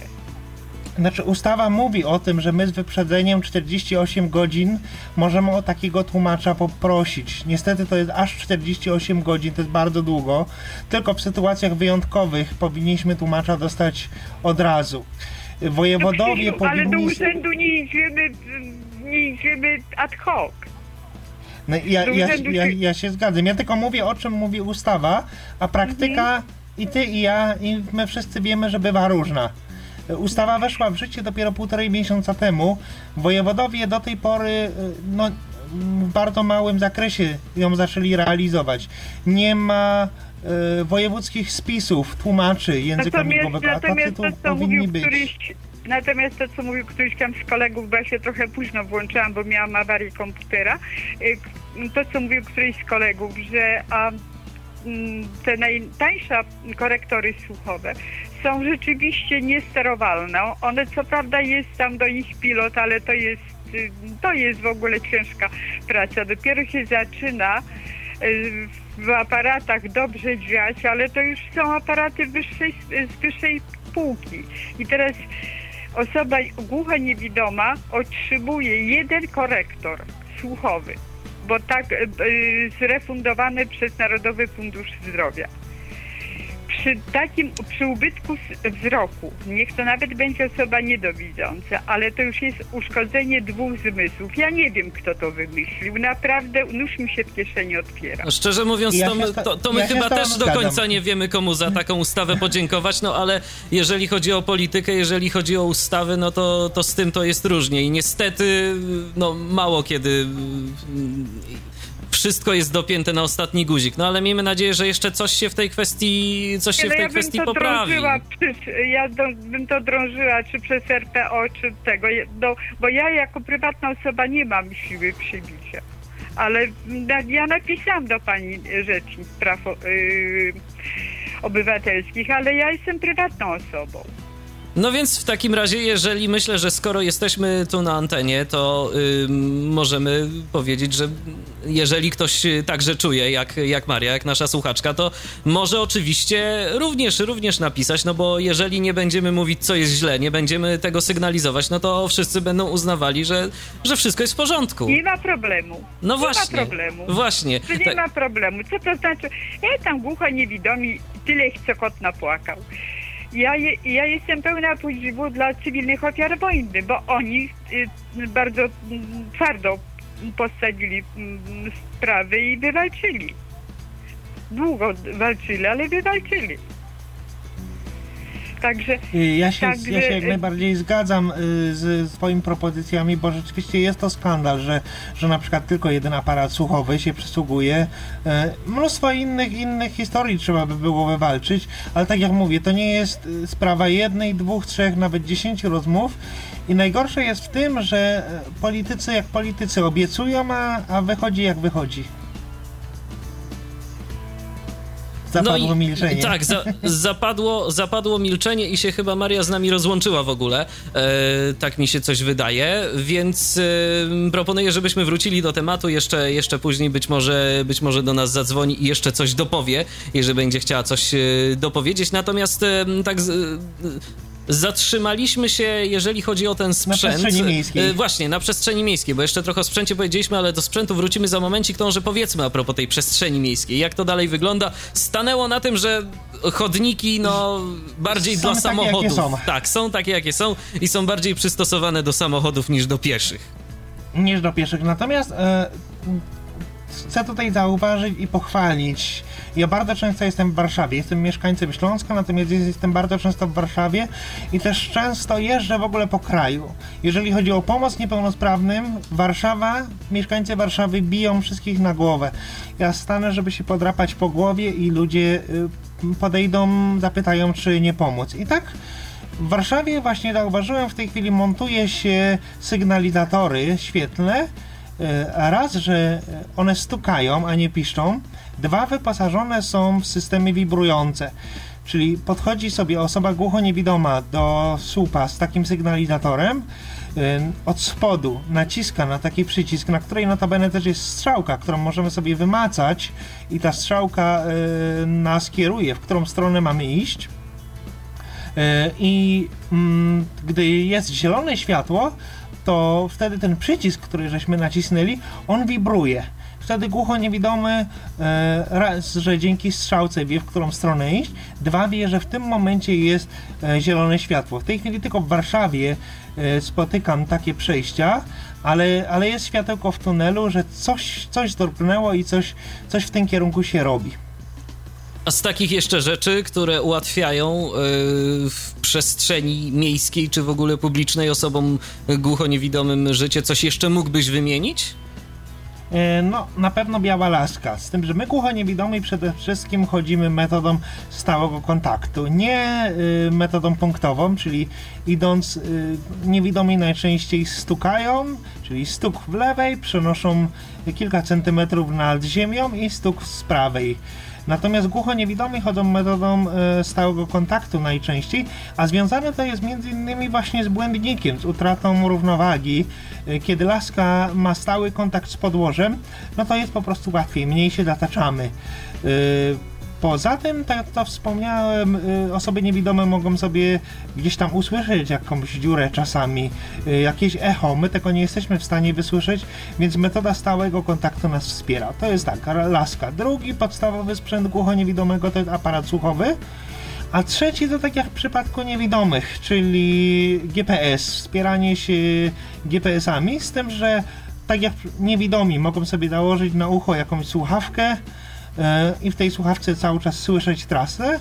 Tak my, jeżeli używamy aparatów słuchowych, e, no to mm, oczywiście przy niektórych jesteśmy w stanie w aparacie słuchowym słyszeć to, co mamy w telefonie e, za pomocą pętli indukcyjnej, ale przede wszystkim idziemy, trzymamy telefon w ręce i słuchamy, co ten telefon nam, nam mówi. E, ale pomaga to, bo w autobusie załóżmy nie jestem w stanie wysłyszeć jaki to jest przystanek, bo jest e, sygnali, sygnał o przystanku zbyt cichy, bo w pociągu nie usłyszę, jeżeli współpasażer mi powie, że to jest stacja taka a taka, natomiast no GPS mi to powie, więc jest to bardzo, bardzo duże ułatwienie. I te trzy sprzęty przede wszystkim ułatwiają poruszanie się w przestrzeni publicznej. To ja jeszcze tak wrócę, mm, e, skoro mowa o sprzęcie, to wrócę do tego mm, tematu pętli indukcyjnej, bo to jest y, dosyć ciekawe urządzenie. Tak, z tego co zrozumiałem, działa ono w ten sposób, że po prostu y, łączy się w jakiś sposób z naszym aparatem słuchowym, tak? I bezpośrednio do niego podaje sygnał. Czy to jeszcze jest jakoś inaczej? Yy, tak jak powiedziałeś, dokładnie to jest tak. Łączy się bezprzewodowo yy, z naszym aparatem słuchowym. Każdy aparat słuchowy w tej chwili cyfrowy powiedzmy 95% aparatów ma tak zwaną cef cewkę indukcyjną budowaną. Aparat słuchowy możemy mieć taki, że mamy w nim kilka programów, czy nawet kilkanaście, ale kilka tak naprawdę wystarczy. I jednym z tych programów jest mm, cewka. My sobie przełączamy aparat słuchowy na tą cewkę i dzięki niej odbieramy sygnał właśnie z pętli indukcyjnej. I ta pętla może być pętlą publiczną, yy, zamontowaną na przykład w jakiejś auli, w jakiejś sali, ale również na dworcach. W Polsce nie ma ani jednego dworca, gdzie by była pętla indukcyjna. Yy, albo może być pętla indukcyjna taka indywidualna, yy, którą my mamy na szyi i ta pętla łączy się albo kabelkiem z naszym na przykład telefonem, czy z czy z komputerem, ale łączy się może też przez Bluetootha. Natomiast same aparaty słuchowe łączą się za pomocą tej cewki z zewnętrznymi pętlami indukcyjnymi. Y, w serwisie, który tworzę, o którym wspomniałem, www.gluchoniewidomi.pl y, można sobie odsłuchać, y, są pliki audio nagrane, zresztą pliki zostały utworzone przez Fundację Instytutu Rozwoju Regionalnego i na stronach FIR-u też możecie znaleźć te pliki i można sobie posłuchać tego samego dialogu hotelowego jak brzmi, gdy człowiek słyszy dobrze, jak brzmi, gdy w aparacie słuchowym, jak brzmi ten sam dialog przy dużym ubytku z aparatem słuchowym, jak brzmi przy dużym ubytku z pętlą indukcyjną. Można sobie posłuchać, porównać. No, ja muszę powiedzieć, słuchałem swego czasu tych y, plików, tych dźwięków i muszę powiedzieć, że no, mm, jeżeli ubytek słuchu jest duży, no to jeżeli nie mielibyśmy żadnego wspomagania, to w zasadzie nic nie dałoby się zrozumieć. No, mm, no niestety, no. Taka jest prawda. Ten, te urządzenia, które nam słuch wspomagają, są w takiej sytuacji nieodzowne. Natomiast, y, Krzysztofie, takie pytanie, bo osoby niewidome y, to mają dosyć dużo tego swojego tak zwanego tyflosprzętu, całkiem sporo. Jest coś oprócz tego, co wymieniłeś, a co może przydać się osobom głucho niewidomym, jest jeszcze coś dedykowane dla nich, czy później to już jest raczej taka wypadkowa tego, co może się przydać osobom głuchym i co może się przydać osobom niewidomym po prostu i z tego się korzysta? Najczęściej korzysta się z Tyflo i Surdo sprzętu. Tyflo mamy wszystko dla niewidomych, Surdo mamy wszystko dla głuchych, więc korzysta się z, z Tyflo i Surdo sprzętu, ale są e, też dedykowane głuchoniewidomym sprzęty, aczkolwiek jest ich niesamowicie mało. E, ja w Stanach Zjednoczonych widziałem budzik dla osoby głuchoniewidomej. No bo, czy wy wiecie, jak ja się budzę? A, no ja to opowiedz nam, jak się budzisz, bo to, bo to może być ciekawe. Ja e, na noc ściągam aparaty słuchowe e, i w prawym uchu ja słyszę, kiedy ktoś mówiłby do mnie, Y, mocą 45 dB. Ja dopiero wtedy mam zrozumienie mowy. Oczywiście musi być blisko mnie, natomiast w lewym uchu wtedy około 70-80 dB musiałbym mówić głośno. Ja dopiero zaczynam mieć zrozumiałość mowy bez aparatów słuchowych. I kiedy ja na noc ściągam aparatu słuchowy, ściągam aparatu słuchowe, po prostu głuchnę. I gdybym ja widział, no to kupuję sobie budzik z poduszką indukcyjną, która po prostu wibruje. No i jako osoba widząca jestem w stanie taki budzik ustawić. Natomiast skoro ja nic nie widzę, nie jestem w stanie ustawić takiego budzika, a mówiącego budzika ja nie usłyszę. Więc wkładam komórkę pod poduszkę i wiele osób głuchoniewidomych po prostu pod poduszki y, kładzie komórki, które wibrują i w ten sposób się budzimy. Y, nie ma w tej chwili innego sposobu. Natomiast w Stanach Zjednoczonych właśnie widziałem budzik dla osoby głuchoniewidomej, który też miał poduszkę indukcyjną, która wibrowała, natomiast głuchoniewidomy był w stanie ustawić za pomocą systemu takich wajch, nie umiem innego słowa e, znaleźć, przełączników wajch, był w stanie, dźwigni, był w stanie ustawić taki, tak, taki budzik. E, innego sprzętu typowo dla głuchoniewidomych jak gdyby, e, jak gdyby nie kojarzę. Wspomniałeś, Krzysztofie, że kiedyś byłeś e, w Stanach Zjednoczonych, to może coś opowiesz na ten temat. Co tam ciekawego widziałeś z tego takiego y, pola dotyczącego głuchoniewidomych? Jak byś USA do Polski porównał? To znaczy, ja byłem e, na wizycie studyjnej w Stanach Zjednoczonych wraz z Fundacją Instytut Rozwoju Regionalnego. I, I, tam między innymi byliśmy w dwóch ośrodkach e, dla głuchoniewidomych w szkole, y, w szkole dla niewidomych, gdzie był, y, były jednocześnie klasy dla głuchoniewidomych y, i byłem też w takim ośrodku typowym dla głuchoniewidomych, gdzie rozmawiałem z jedną głuchoniewidomą pan, panią właśnie metodą e, daktylografia do dłoni, czyli alfabet, czyli literki do dłoni. No i tutaj powstało, powstało nieporozumienie, bo ona się mnie pyta, jak ja się nazywam. No to ja powiedziałem Krzysztof i to mnie nie zrozumiała, natomiast Chris miałem powiedzieć. Ale dogadaliśmy się, czyli y, dwóch głuchoniewidomych jest w stanie się porozumiewać z różnych krajów. Po angielsku żeśmy przekazywali sobie informacje,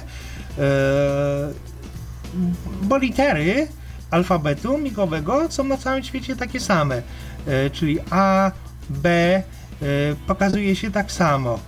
E, tak samo z Lormem jest, że pokazuje się e, tak samo. Natomiast e, co jeszcze ciekawego widziałem? Może nie tyle widziałem, natomiast już byliśmy w szkole dla psów przewodników, gdzie tresowano psy przewodników, psy przewodniki dla osób niewidomych. I tam właśnie y, dyrekcja tej szkoły wspominała, że w Michigan jest y, szkoła tre, trenerów i treserów dla psów dla głuchoniewidomych, gdzie uczy się psy przewodniki dla osób głuchoniewidomych. Niestety nie byliśmy w tej szkole i tylko, tylko z tej opowieści y, o tym wiem. A widziałeś kogoś, znasz kogoś, kto y, z takiego psa przewodnika korzysta, a jest głuchoniewidomy? Wiesz może czym to się różni, w, wytresowanie takiego psa przewodnika dla osoby niewidomej, a dla osoby głuchoniewidomej? Niestety nie wiem, ja tylko mogę przypuszczać. Nie ma tu, myślę, za, za dużych różnic. To znowu zależy od tego, jaka, jaki jest procent uszkodzenia wzroku czy słuchu. Myślę, że nie ma aż takich, a tak, aż takich różnic. Natomiast mogą być w przypadku takim, gdy osoba głucho-niewidoma ma problemy aparatem mowy. Musi wtedy sygnały psu przewodnikowi yy, w jakiś sposób podawać. Yy, kiedy my mówimy, no to mówimy, gdzie nas ma prowadzić, jak i tak dalej. Natomiast no, jeżeli jest zaburzenie mowy, trzeba w jakiś sposób ps, yy, psu przekazać tą informację. I tutaj na pewno są jakieś różnice. 223988027, wewnętrzny 938. Można do nas dzwonić. Jesteśmy także na Skype'ie. Nasz login to tyflopodcast.net. Piszemy tyflopodcast.net. Dziś wspólnie z Krzysztofem Wostalem rozmawiamy na temat osób głuchoniewidomych. Można dzwonić, można pytać, można także yy, zabrać głos w dyskusji. My wracamy do Was już za chwilę. Teraz odrobina muzyki.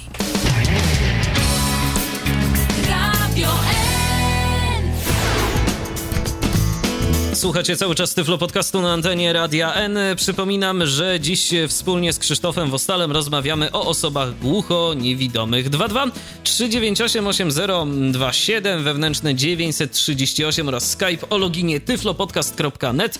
To są namiary kontaktowe na nas, na studio Radia N, na studio Tyflo Podcastu. Można dzwonić, można y, komentować to, co my mówimy, można także zapytać o coś. Zachęcamy, zachęcamy, bo w końcu no, taka okazja co dzień się nie zdarza. Wróćmy teraz do tematu osób głuchoniewidomych. Krzysztofie, powiedzieliśmy no, o różnych aspektach, ale no, nie da się ukryć.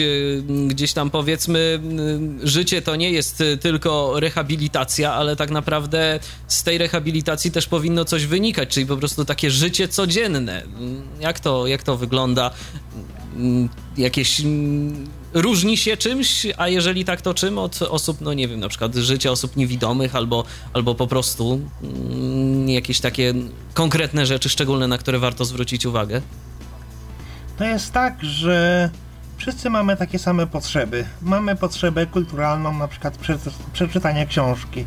Osoba widząca bierze książkę, otwiera i czyta. Osoba niewidoma czy głucho-niewidoma otwiera książkę, kładzie ją na skaner i za pomocą programu mówiącego po zeskanowaniu czy monitora brajlowskiego czyta. Taką książkę może wypożyczyć z biblioteki i odsłuchać. Tą książkę e, głucho-niewidomemu może ktoś przeczytać e, i przekazywać mu za pomocą e, danej metody komunikacji. Czyli potrzeba kulturalna przeczytania książki jest zaspokojona. Różnica jest tylko techniczna. Podobnie może być na przykład ze sportem. Chcemy na rowerze pojeździć. Osoba widząca siada i po prostu jedzie. Osoba niewidoma czy głucho-niewidoma. E, I tutaj w przypadku głucho-niewidomych jest kolejna różnica po prostu siadamy i, i, na rower typu tandem, gdzie mamy z przodu kierownicę, potem siodełko, następną kierownicę i siodełko. Z przodu siedzi osoba widząca, natomiast z tyłu siedzi osoba głucho-niewidoma. I tak jak w przypadku osób niewidomych, pomiędzy mm, osobą kierującą a niewidomą mogą być sygnały po prostu głosowe, tak w przypadku, gdy jedzie z tyłu osoba głucho-niewidoma i słabo słyszy, słabo widzi, no to odpadają sygnały głosowe czasami. Trzeba tutaj yy, wyrobić sobie jakiś sposób podawania sygnałów, choćby takiego, że będziemy zakręcać w lewo, nie przechylamy się na lewo czy na prawo i tak dalej, prawda? Ale potrzeba jazdy na rowerze jest zaspokojona, są tylko techniczne różnice. Wszyscy potrzebujemy jakiegoś tam ciepła, chcemy z kimś porozmawiać, chcemy być kochanym, kocha e, chcemy kochać, e, wszyscy mamy potrzeby fizjologiczne, chcemy jeść, pić, spać. E, nic nas od ludzi pełnosprawnych nie różni. Nic nas nie różni od ludzi niewidomych. Jedyne różnice to są jakieś techniczne. również. I życie codzienne osoby głuchoniewidomej może być życiem pełnym radości, pełnym pasji, ale też pełnym, pełnym trudów. Ja w tej chwili mm, zakończyłem pisać pracę magisterską na temat związków osób głuchoniewidomych. Pisałem o parach, gdzie jedna z osób jest głuchoniewidoma, a druga nie. I tu potwierdziła się moja hipoteza, że te związki właśnie poza technicznymi aspektami niczym się nie różnią. Głuchoniewidomi e, kochają, głuchoniewidomi się kłócą, głuchoniewidomi chodzą na zakupy, sprzątają, gotują, myją, piorą, e, spotykają się ze znajomymi, przyjmują znajomych, podróżują, mają różne formy aktywności. Jedyne różnice to są natury takiej technicznej i to są jedyne różnice w codzienności głuchoniewidomych osób. Również głuchoniewidomi pracują zawodowo. No właśnie, bo jeżeli chodzi o kwestie zawodowe, to też y, no podejrzewam, że zarówno brak wzroku, jak i słuchu może być właśnie te, takim technicznym ograniczeniem. No, wiemy, jak to jest, jak osoba niewidoma y, szuka pracy. No przynajmniej y, już zdążyliśmy kiedyś na ten temat porozmawiać. No, nie jest tak, że tej pracy znaleźć nie może, bo jak się chce, to się taką pracę znajdzie, to jest wiadome.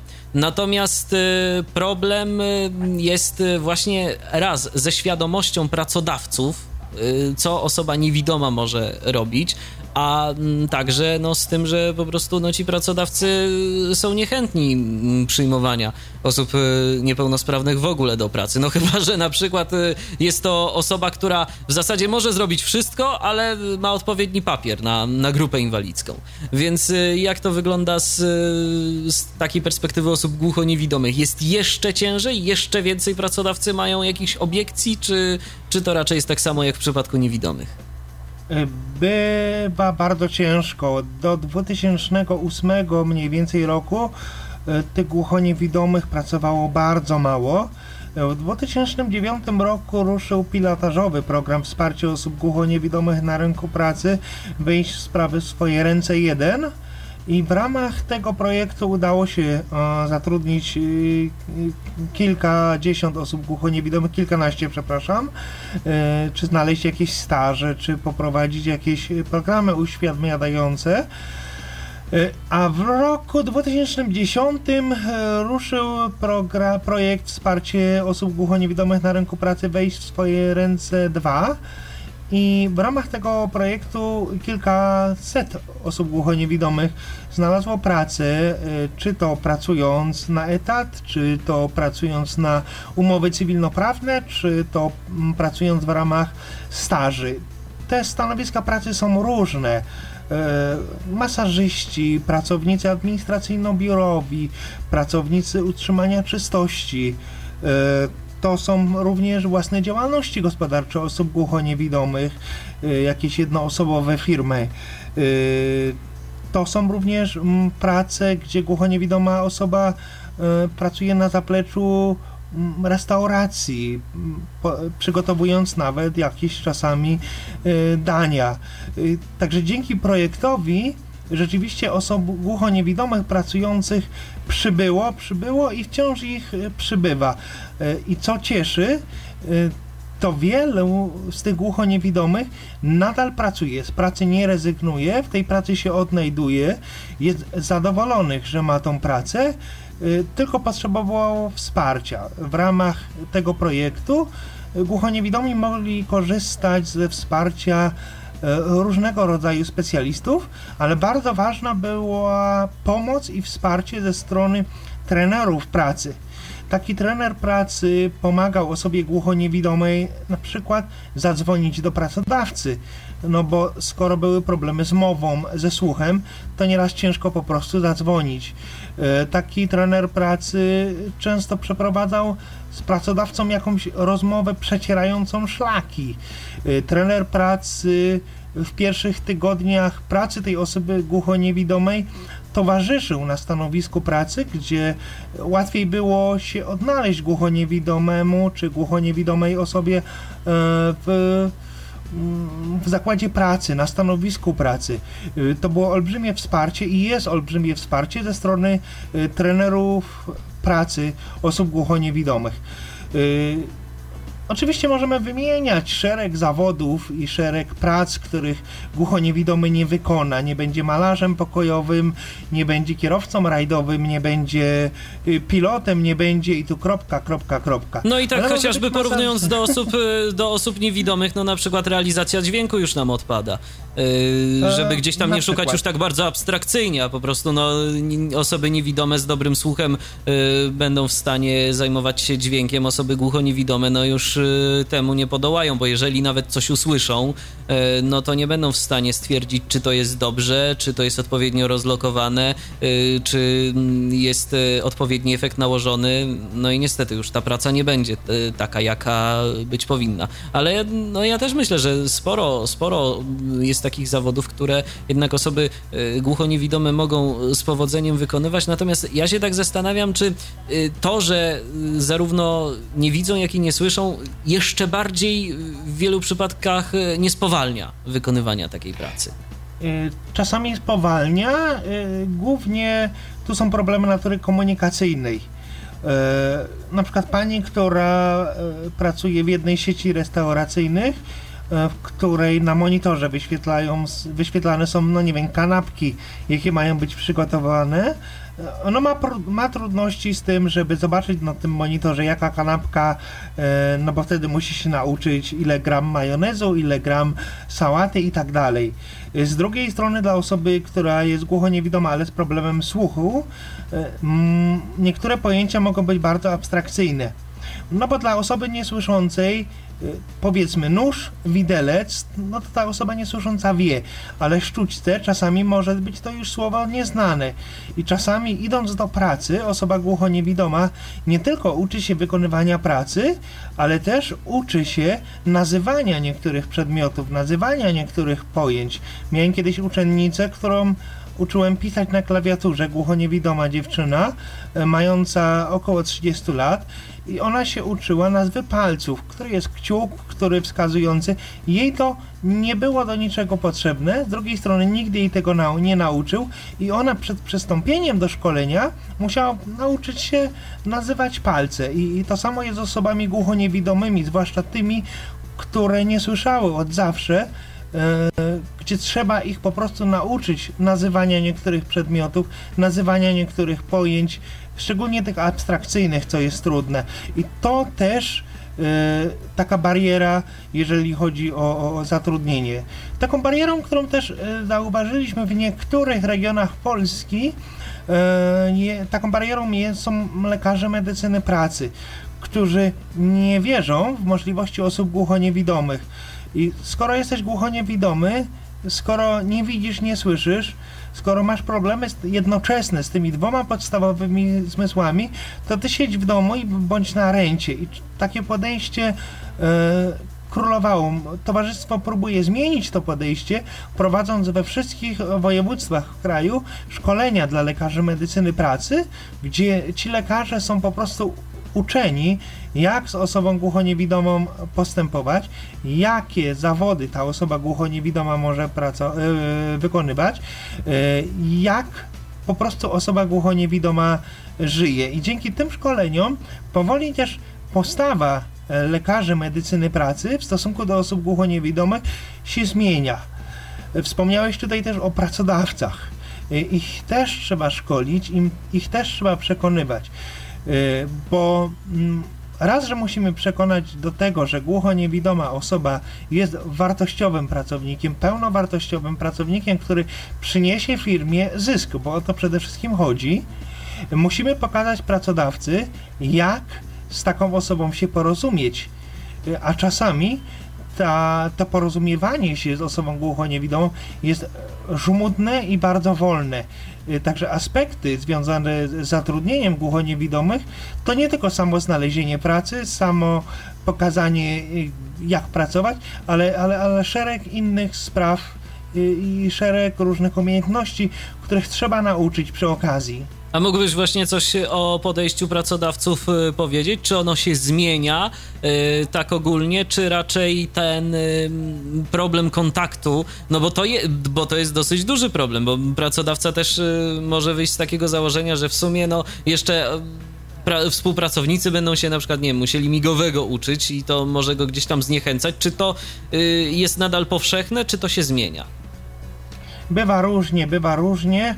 Yy, są pracodawcy bardzo chętni, ale są też pracodawcy, którzy w ogóle o niepełnosprawnym, a cóż dopiero głucho niewidomym, yy, to nie chcą słyszeć, bo jak ktoś słyszy głucho niewidomy, no to jest przerażające. Tak zastanowić się, no głucho niewidomy. Yy, dlatego mm, często my mówimy, że jestem osobą na przykład niewidomą i słabo słyszącą. No brzmi ładnie to już jest takie głucho niewidome. No dokładnie, bo e, głucho niewidomy to kojarzy się. Ja mam, e, kiedy słyszę głucho niewidomy, to moje pierwsze skojarzenie, szczerze mówiąc, to jest z osobą, która kompletnie nic nie widzi i która kompletnie nic nie słyszy, bo na przykład w środowisku osób niewidomych, no to mamy niewidomi i słabowidzący. Jest to rozgraniczenie, a głucho niewidomy to tak jakby wskazywało na to, że po prostu no ta osoba w ogóle do niej żadne bodźce zarówno y, ze zmysłu wzroku, jak i zmysłu słuchu nie docierają. Na początku audycji powiedzieliśmy, że tak nie jest, no ale ta nazwa wielu może odstraszać. Może odstraszać, y, a z drugiej strony y, nie dorobiliśmy się jeszcze e, nazewnictwa innego poza osobą głuchoniewidomą. E, tak samo jest zresztą w języku angielskim, mamy deafblind i tyle. E, nie ma, nie ma jak gdyby innego określenia na osobę słabo słyszącą, słabo, słabo widzącą jednocześnie. Dlatego próbujemy unikać czasami tego nazywania głuchoniewidomy, a nazywamy, nazywamy inaczej. jeszcze chcę powiedzieć że jeżeli chodzi o zatrudnienie głuchoniewidomych, e, Pewno Państwo wiecie o wsparciu Państwowego Funduszu Rehabilitacji Osób, nie, e, e, osób Niepełnosprawnych. Nie ma jak gdyby innego wsparcia w zatrudnieniu poza tym, które jest dla wszystkich niepełnosprawnych, a głuchoniewidomi zaliczają się do dwóch grup.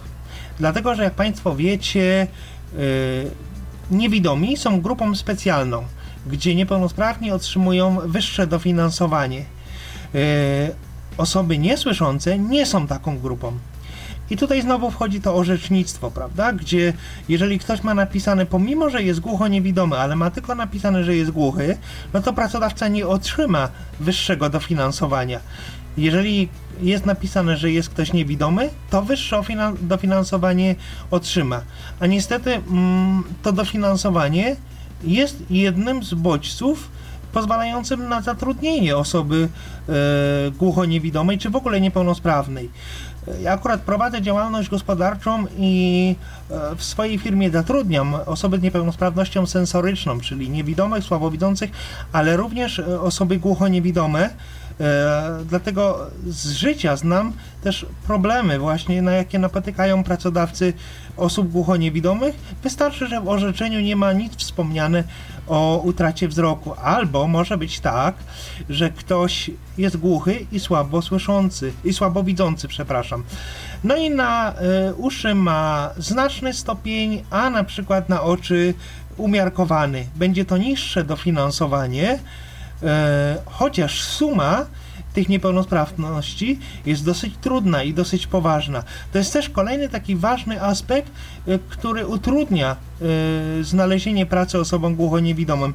Ale tak jak mówiłem, pracodawcy niektórzy się przełamują i spotykamy pracodawców, którzy chętnie zatrudniają. Ja tutaj wspomniałem o pani, która pracuje w restauracji. Tam się nauczyli podstaw języka migowego, paru słów ci pracownicy, żeby się z nią porozumiewać. Nauczyli się alternatywnych, alternatywnych metod komunikacji z osobą niesłyszącą, bo ta pani jest słabowidząca i zupełnie nic nie słyszy. I nauczyli się, że można pisać przecież na kartce. Można pokazywać y, gestami, pantonimę stosować, że to też jest metoda komunikacji, dlaczego nie? Y, czyli, czyli da się, ale jest to proces bardzo smutny i, i powoli to trwa. A Krzysztofie, ty wspominałeś, że prowadzisz własną działalność gospodarczą, ale to tak od początku ją prowadzisz, czy kiedyś próbowałeś szukać pracy u kogoś? Jeszcze tak y, z własnego podwórka, z własnego twojego doświadczenia zapytam, jak to, jak to w twoim przypadku było z tą pracą? To znaczy, to może ja też przy okazji opowiem, jak to się stało, że stałem się głuchoniewidomy, bo to się troszeczkę wiąże jedno z drugim. Okej. Okay. Ja się urodziłem, mm, jak się urodziłem jako dziecko słabowidzące, mniej więcej do, e, do roku 97 yy, widziałem, byłem jednooczny, ale widziałem słabo. Nigdy nie posługiwałem się e, zwykłym drukiem, zawsze braillem i Byłem na szkoleniu Amerykanów z National Federation of the Blind w Polsce no i tam tak rozmawialiśmy o, o białej lasce. Ja nie chodziłem jeszcze wtedy z białą laską. Zderzałem się z ludźmi z słupami, słupami, ale, ale wstydziłem się białej laski. Ja bałem się stygmatyzacji. Mnie się wydawało, że jak ja wezmę laskę do ręki, to ja będę tym gorszym. E, I tak opowiadam o tych swoich problemach i o tym też, że tak naprawdę nikt laski dobrze mnie nie nauczył. No i Amerykanie zaproponowali, że mnie nauczą i mnie przekonali do tej laski. I miesiąc po tym, stojąc na przystanku, straciłem, e, znaczy trafił mnie kamień spod samochodu, e, spod kół, no i zacząłem tracić wzrok całkowicie. Dwa lata później straciłem słuch. Pewnego dnia się po prostu obudziłem, nic nie czułem, nie miałem węchu i nie miałem słuchu. Węch po tygodniu powrócił, słuch już nie. Mniej więcej po dwóch latach ubrałem aparaty słuchowe. I w międzyczasie właśnie pracowałem e, jako informatyk w Domu Pomocy Społecznej. Kiedy straciłem słuch, mniej więcej po dwóch latach e, tą pracę straciłem. Mm, później pracowałem jeszcze u kogoś i ktoś mi dał szansę, gdy byłem osobą głuchoniewidomą. Dano mi po prostu szansę i tego pana do dzisiaj znam e, i da, do dzisiaj się spotykamy. Później pracowałem gdzieś tam na różnych stanowiskach. E, aż w 2010 postanowiłem założyć firmę. To była moja trzecia firma, którą założyłem, przepraszam, czwarta, którą próbowałem rozkręcić. No i tak się udało ją rozkręcić, będąc osobą głuchoniewidomą, a jednocześnie miałem straszne opory ponieważ poprzednia moja działalność nie wypaliła między innymi dlatego, że nie widzę i nie słyszę, bo nie byłem sobie w stanie poradzić z papierkami, bo nie byłem w stanie usłyszeć, jak mówią do mnie kontrahenci, urzędnicy i tak dalej, bo w szumie mam duże problemy, żeby zrozumieć. Y, I, I, były wielkie obawy, a z drugiej strony powiedziałem sobie, no trzeba spróbować. Poza tym no miałem koleżankę, która też stwierdziła, że trzeba by jakąś działalność rozkręcić. Ona też myślała o swojej, ja o swojej. No i tak razem żeśmy stworzyli dwie firmy. E, ona mi pomagała, ja jej pomagam. Do dzisiaj, do dzisiaj coś tam razem robimy. I tak to się zaczęło. Głuchoślepota mm, no była tą barierą, która na pewno hamowała mój rozwój, rozwój i gdyby nie ludzie przyjaźni, pomocne dłonie, no to było być bardzo ciężko, bo w życiu osoby głuchoniewidomej pomoc tłumacza, przewodnika, pomoc asystenta jest bardzo ważna. Yy, nikt z nas nie jest człowiekiem, który żyje sam na wyspie i jest samowystarczalny. Każdy z nas potrzebuje jakiejś pomocy, każdy. Natomiast osoba głuchoniewidoma potrzebuje tej pomocy szczególnie w komunikacji z otoczeniem oraz w poruszaniu się gdzieś tam. Yy, I gdybym ja takiej pomocy nie uzyskał, myślę, że firma nie byłaby w tym miejscu, w którym jest teraz. Także e, z tego miejsca chcę podziękować wszystkim tłumaczom, przewodnikom osób głuchoniewidomych, wszystkim młodym ludziom e, i starszym też, wszystkim którzy zaangażowali się w pomoc głuchoniewidomym, którzy wspierają nas na turnusach rehabilitacyjnych, na szkoleniach, którzy wspierają nas w życiu codziennym, e, którzy uczestniczą w życiu klubów osób głuchoniewidomych, którzy uczestniczą w wycieczkach, którzy wspierają głuchoniewidomych na co dzień w zakupach, przychodzą do domu, pomagają sprzątać czasami, pomagają nawlec igłę i tak dalej, i tak dalej. Ja tłumaczom przewodnikom bardzo serdecznie dziękuję, bo jesteście naprawdę bardzo ważni w życiu tych właśnie głuchoniewidomych ludzi.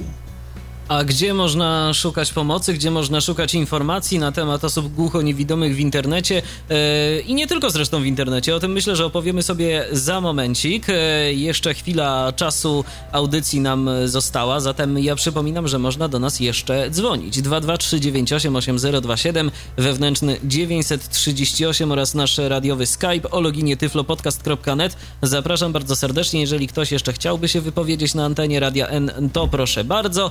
Przypominam, że dziś rozmawiamy na temat osób głucho-niewidomych, a gościem Tyflo Podcastu jest Krzysztof Wostal.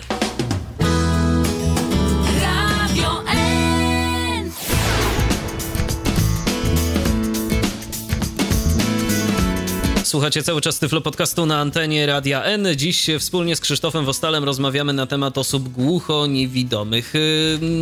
Z racji tego, że nasza audycja powoli zbliża się już do końca, to myślę, Krzysztofie, że na sam koniec warto, abyśmy powiedzieli o tym, gdzie w zasadzie chociażby rodzice, czy w ogóle jakiekolwiek osoby yy, związane z osobami głuchoniewidomymi, którzy nie mają wiedzy, gdzie szukać jakiejś pomocy, gdzie, gdzie szukać jakiegoś wsparcia, albo po prostu informacji na temat yy, głuchoniewidomych mogą tego szukać. To jest na pewno internet, yy, ale czy tylko internet? Jakieś organizacje, które zajmują się głuchoniewidomymi? Mógłbyś coś powiedzieć więcej na ten temat?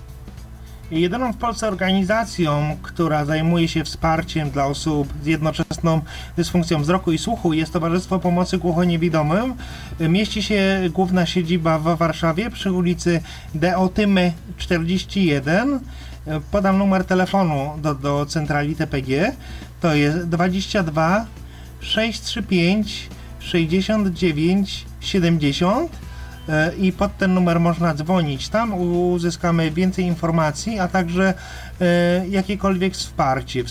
W ramach Towarzystwa Pomocy Głuchoniewidomym działają sekcje, sekcja rodziców dzieci i opiekunów dzieci głuchoniewidomych, a także sekcja młodych głuchoniewidomych. E, Towarzystwo Pomocy Głuchoniewidomym ma swoją stronę internetową pod adresem www tpg.org.pl i tam można też znaleźć adresy poczty elektronicznej, e, numery telefonów, o, których, o którym wspomniałem, numer telefonu, o którym wspomniałem, a także e, inne informacje o głuchoślepocie. Tam też można przeczytać yy, kwartalnik wydawany przez TPG, kwartalnik, który nazywa się Dłonie i Słowo. Wydawany on jest w wersji elektronicznej, w brailu, a także powiększonym drukiem. E, również e, sekcja rodziców wydaje w ramach e, kwartalnika Dłonie i Słowo wkładkę poświęconą wyłącznie problematyce, wyłącznie problematyce związanej z dzieciakami, z opieką nad młodymi, świeżo narodzonymi albo troszkę większymi dzieciaczkami z jednoczesną wadą wzroku i słuchu. Oprócz tego y, możemy znaleźć wsparcie w regionach. Towarzystwo, tak jak powiedziałem na początku naszego programu, ma swoje jednostki regionalne w Szczecinie, w Gdańsku, Białymstoku, Łodzi, Warszawie, Poznaniu, Lublinie, Krakowie, Bytomiu, Wrocławiu, Zielonej Górze i chyba i, i Rzeszowie. E, chyba nie pominąłem żadnego, żadnej miejscowości. E, jeżeli pominąłem, to, to, to, przepraszam. Na stronie TPG można znaleźć e, adresy jednostek i, i, i zadzwonić i umówić się na spotkanie. Jeżeli chodzi o wsparcie ze strony programów krajowych czy, czy, czy władz samorządowych lub administracji, no, z tym bywa troszeczkę gorzej. Do niedawna w ramach Państwowego y, Funduszu, w ramach y, programu Komputer dla Homera było wyodrębnione wsparcie dla osób głuchoniewidomych, gdzie głuchoniewidomi dodata, dostawali dodatkowe punkty po prostu za, za tą niepełnosprawność i mogli dzięki temu uzyskać y, troszkę większe wsparcie, na przykład na monitor brajlowski. E, mogli uzyskać większe dofinansowanie na szkolenie, które trwa trochę dłużej, dlatego że no, trzeba nie tylko nauczyć głuchoniewidomego, ale również mu to przekazać, a takie przekazywanie wiedzy, jak już wcześniej powiedzieliśmy, troszkę dłużej trwa. Nie wiemy do końca, jak wyglądać będzie to teraz, dlatego że do końca jeszcze nie wiemy, jakie będą procedury w nowej odsłonie Homera w sprawnym samorządzie. Jeżeli chodzi o Narodowy Fundusz Zdrowia, mm, dla głuchoniewidomych nie ma jakiegoś specjalnego, wyjątkowego wsparcia. Tutaj e, słuchaczka, która do nas dzwoniła, wspomniała o tym, że jest dofinansowanie tylko na jeden aparat. E, niektóre oddziały NFZ-u dają się przekonać, żeby było dofinansowanie na dwa aparaty, ale nie, nie jest to reguła e, i często kończy się właśnie na dofinansowaniu jednego aparatu. Jeżeli nie ukończyliśmy 26 roku życia, to możemy jeszcze starać się w NFZ o wsparcie na zakup systemu FM, czyli to jest taki specjalny system wspierający słyszenie. Trzymamy w ręce mikrofony kierunkowe z przekaźnikiem e, i możemy nawet na odległość kilkudziesięciu metrów głuchoniewidomemu przekazywać informacje. On będzie bardzo dobrze nas słyszał e, w aparacie słuchowym. A dlaczego ta bariera 26 e, roku życia? Czym to jest spowodowane? To ma jakieś racjonalne uzasadnienie, czy po prostu ktoś sobie tak wymyślił? Niby tłumaczy się to tym, że do 26 roku życia są uczniowie i wspiera się uczniów. I Rozumiem. To, tym to tłumaczono. No a, a innego, innego wytłumaczenia niestety nie ma. Jeżeli chodzi o powiatowe centra pomocy rodzinie, możemy otrzymać y, dofinansowanie na zakup aparatu słuchowego, ale jest jeden warunek. Musimy otrzymać dofinansowanie z NFZ-u. Czyli jeżeli otrzymamy dofinansowanie z NFZ-u 560 zł, z PCPR-u możemy, możemy otrzymać dofinansowanie. I teraz tak, jeżeli mamy na orzeczeniu napisane, napisany symbol niepełnosprawności ze względu na słuch, no to świetnie, bo dostaniemy trzykrotność tej, e, tego 560 zł. Ale jeżeli my nie mamy napisane na orzeczeniu, że e, mamy e, problemy ze słuchem, nie mamy symbolu niepełnosprawności, tylko my napiszemy to we wniosku, udowodnimy, często spotykając się po prostu z komisją w PCPR-ze, E, i pokażemy, że rzeczywiście mamy problemy ze, słuch, ze słuchem, no to, to, to dofinansowanie będzie tylko dwukrotnością tego, co otrzymamy z Narodowego Funduszu Zdrowia. Dlatego ja zachęcam, żebyście Państwo na komisjach e, jednak starali się o dwa symbole niepełnosprawności ze względu na wzrok i ze względu na słuch, bo to po prostu pomoże w otrzymaniu później e, jakiegoś, jakiegoś wsparcia.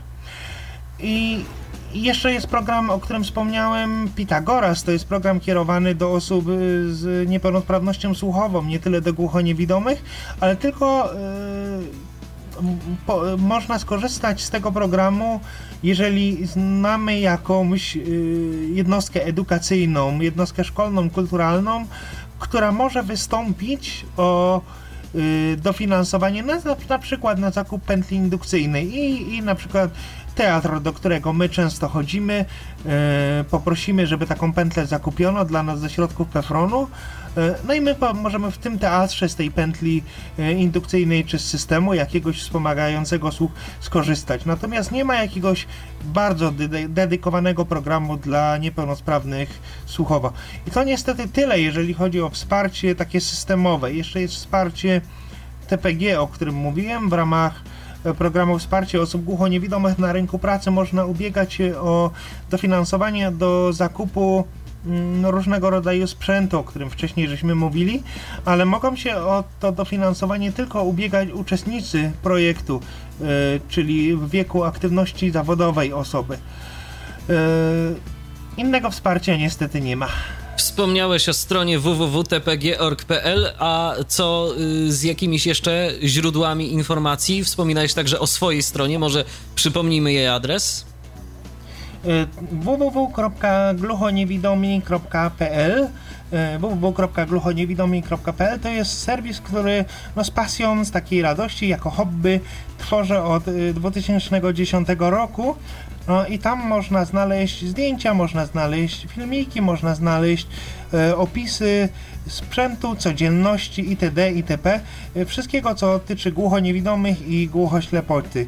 E, można również zajrzeć na stronę www.mojapraca.org.pl To jest strona projektu wsparcia osób głuchoniewidomych na rynku pracy Weź, swoje ręce, weź sprawy w swoje ręce 2 www.mojapraca.org www.wiedza.org.pl i tam też można uzyskać informacje o projekcie a także o formach wsparcia, jakie można w ramach projektu uzyskać, a projekt wciąż trwa.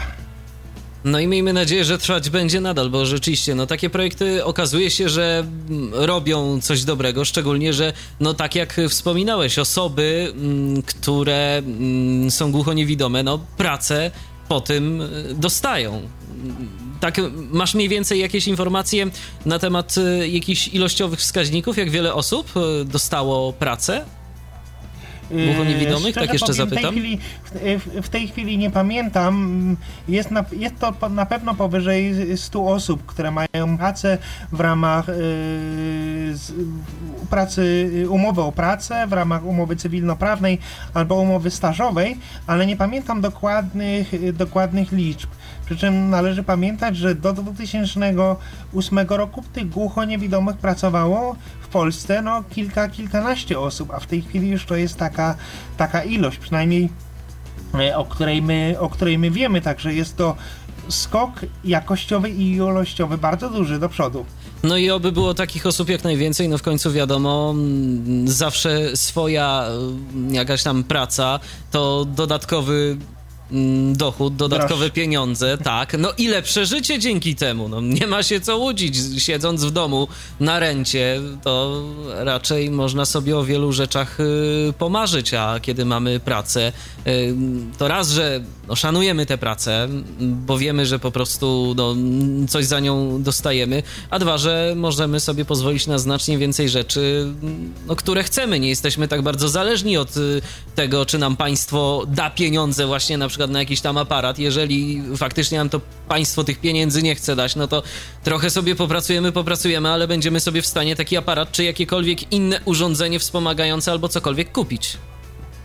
Y, tak, a z, zwłaszcza, że tego sprzętu, które wspiera nas, y, jest coraz więcej i jest coraz lepszy. Ja na koniec y, powiem, że całkiem niedawno się dowiedziałem o aparatach słuchowych, w których można pływać. Można nurkować, można pływać, można się kąpać. One nie przeciekają, one nie utoną. Mikrofony będą działać nadal.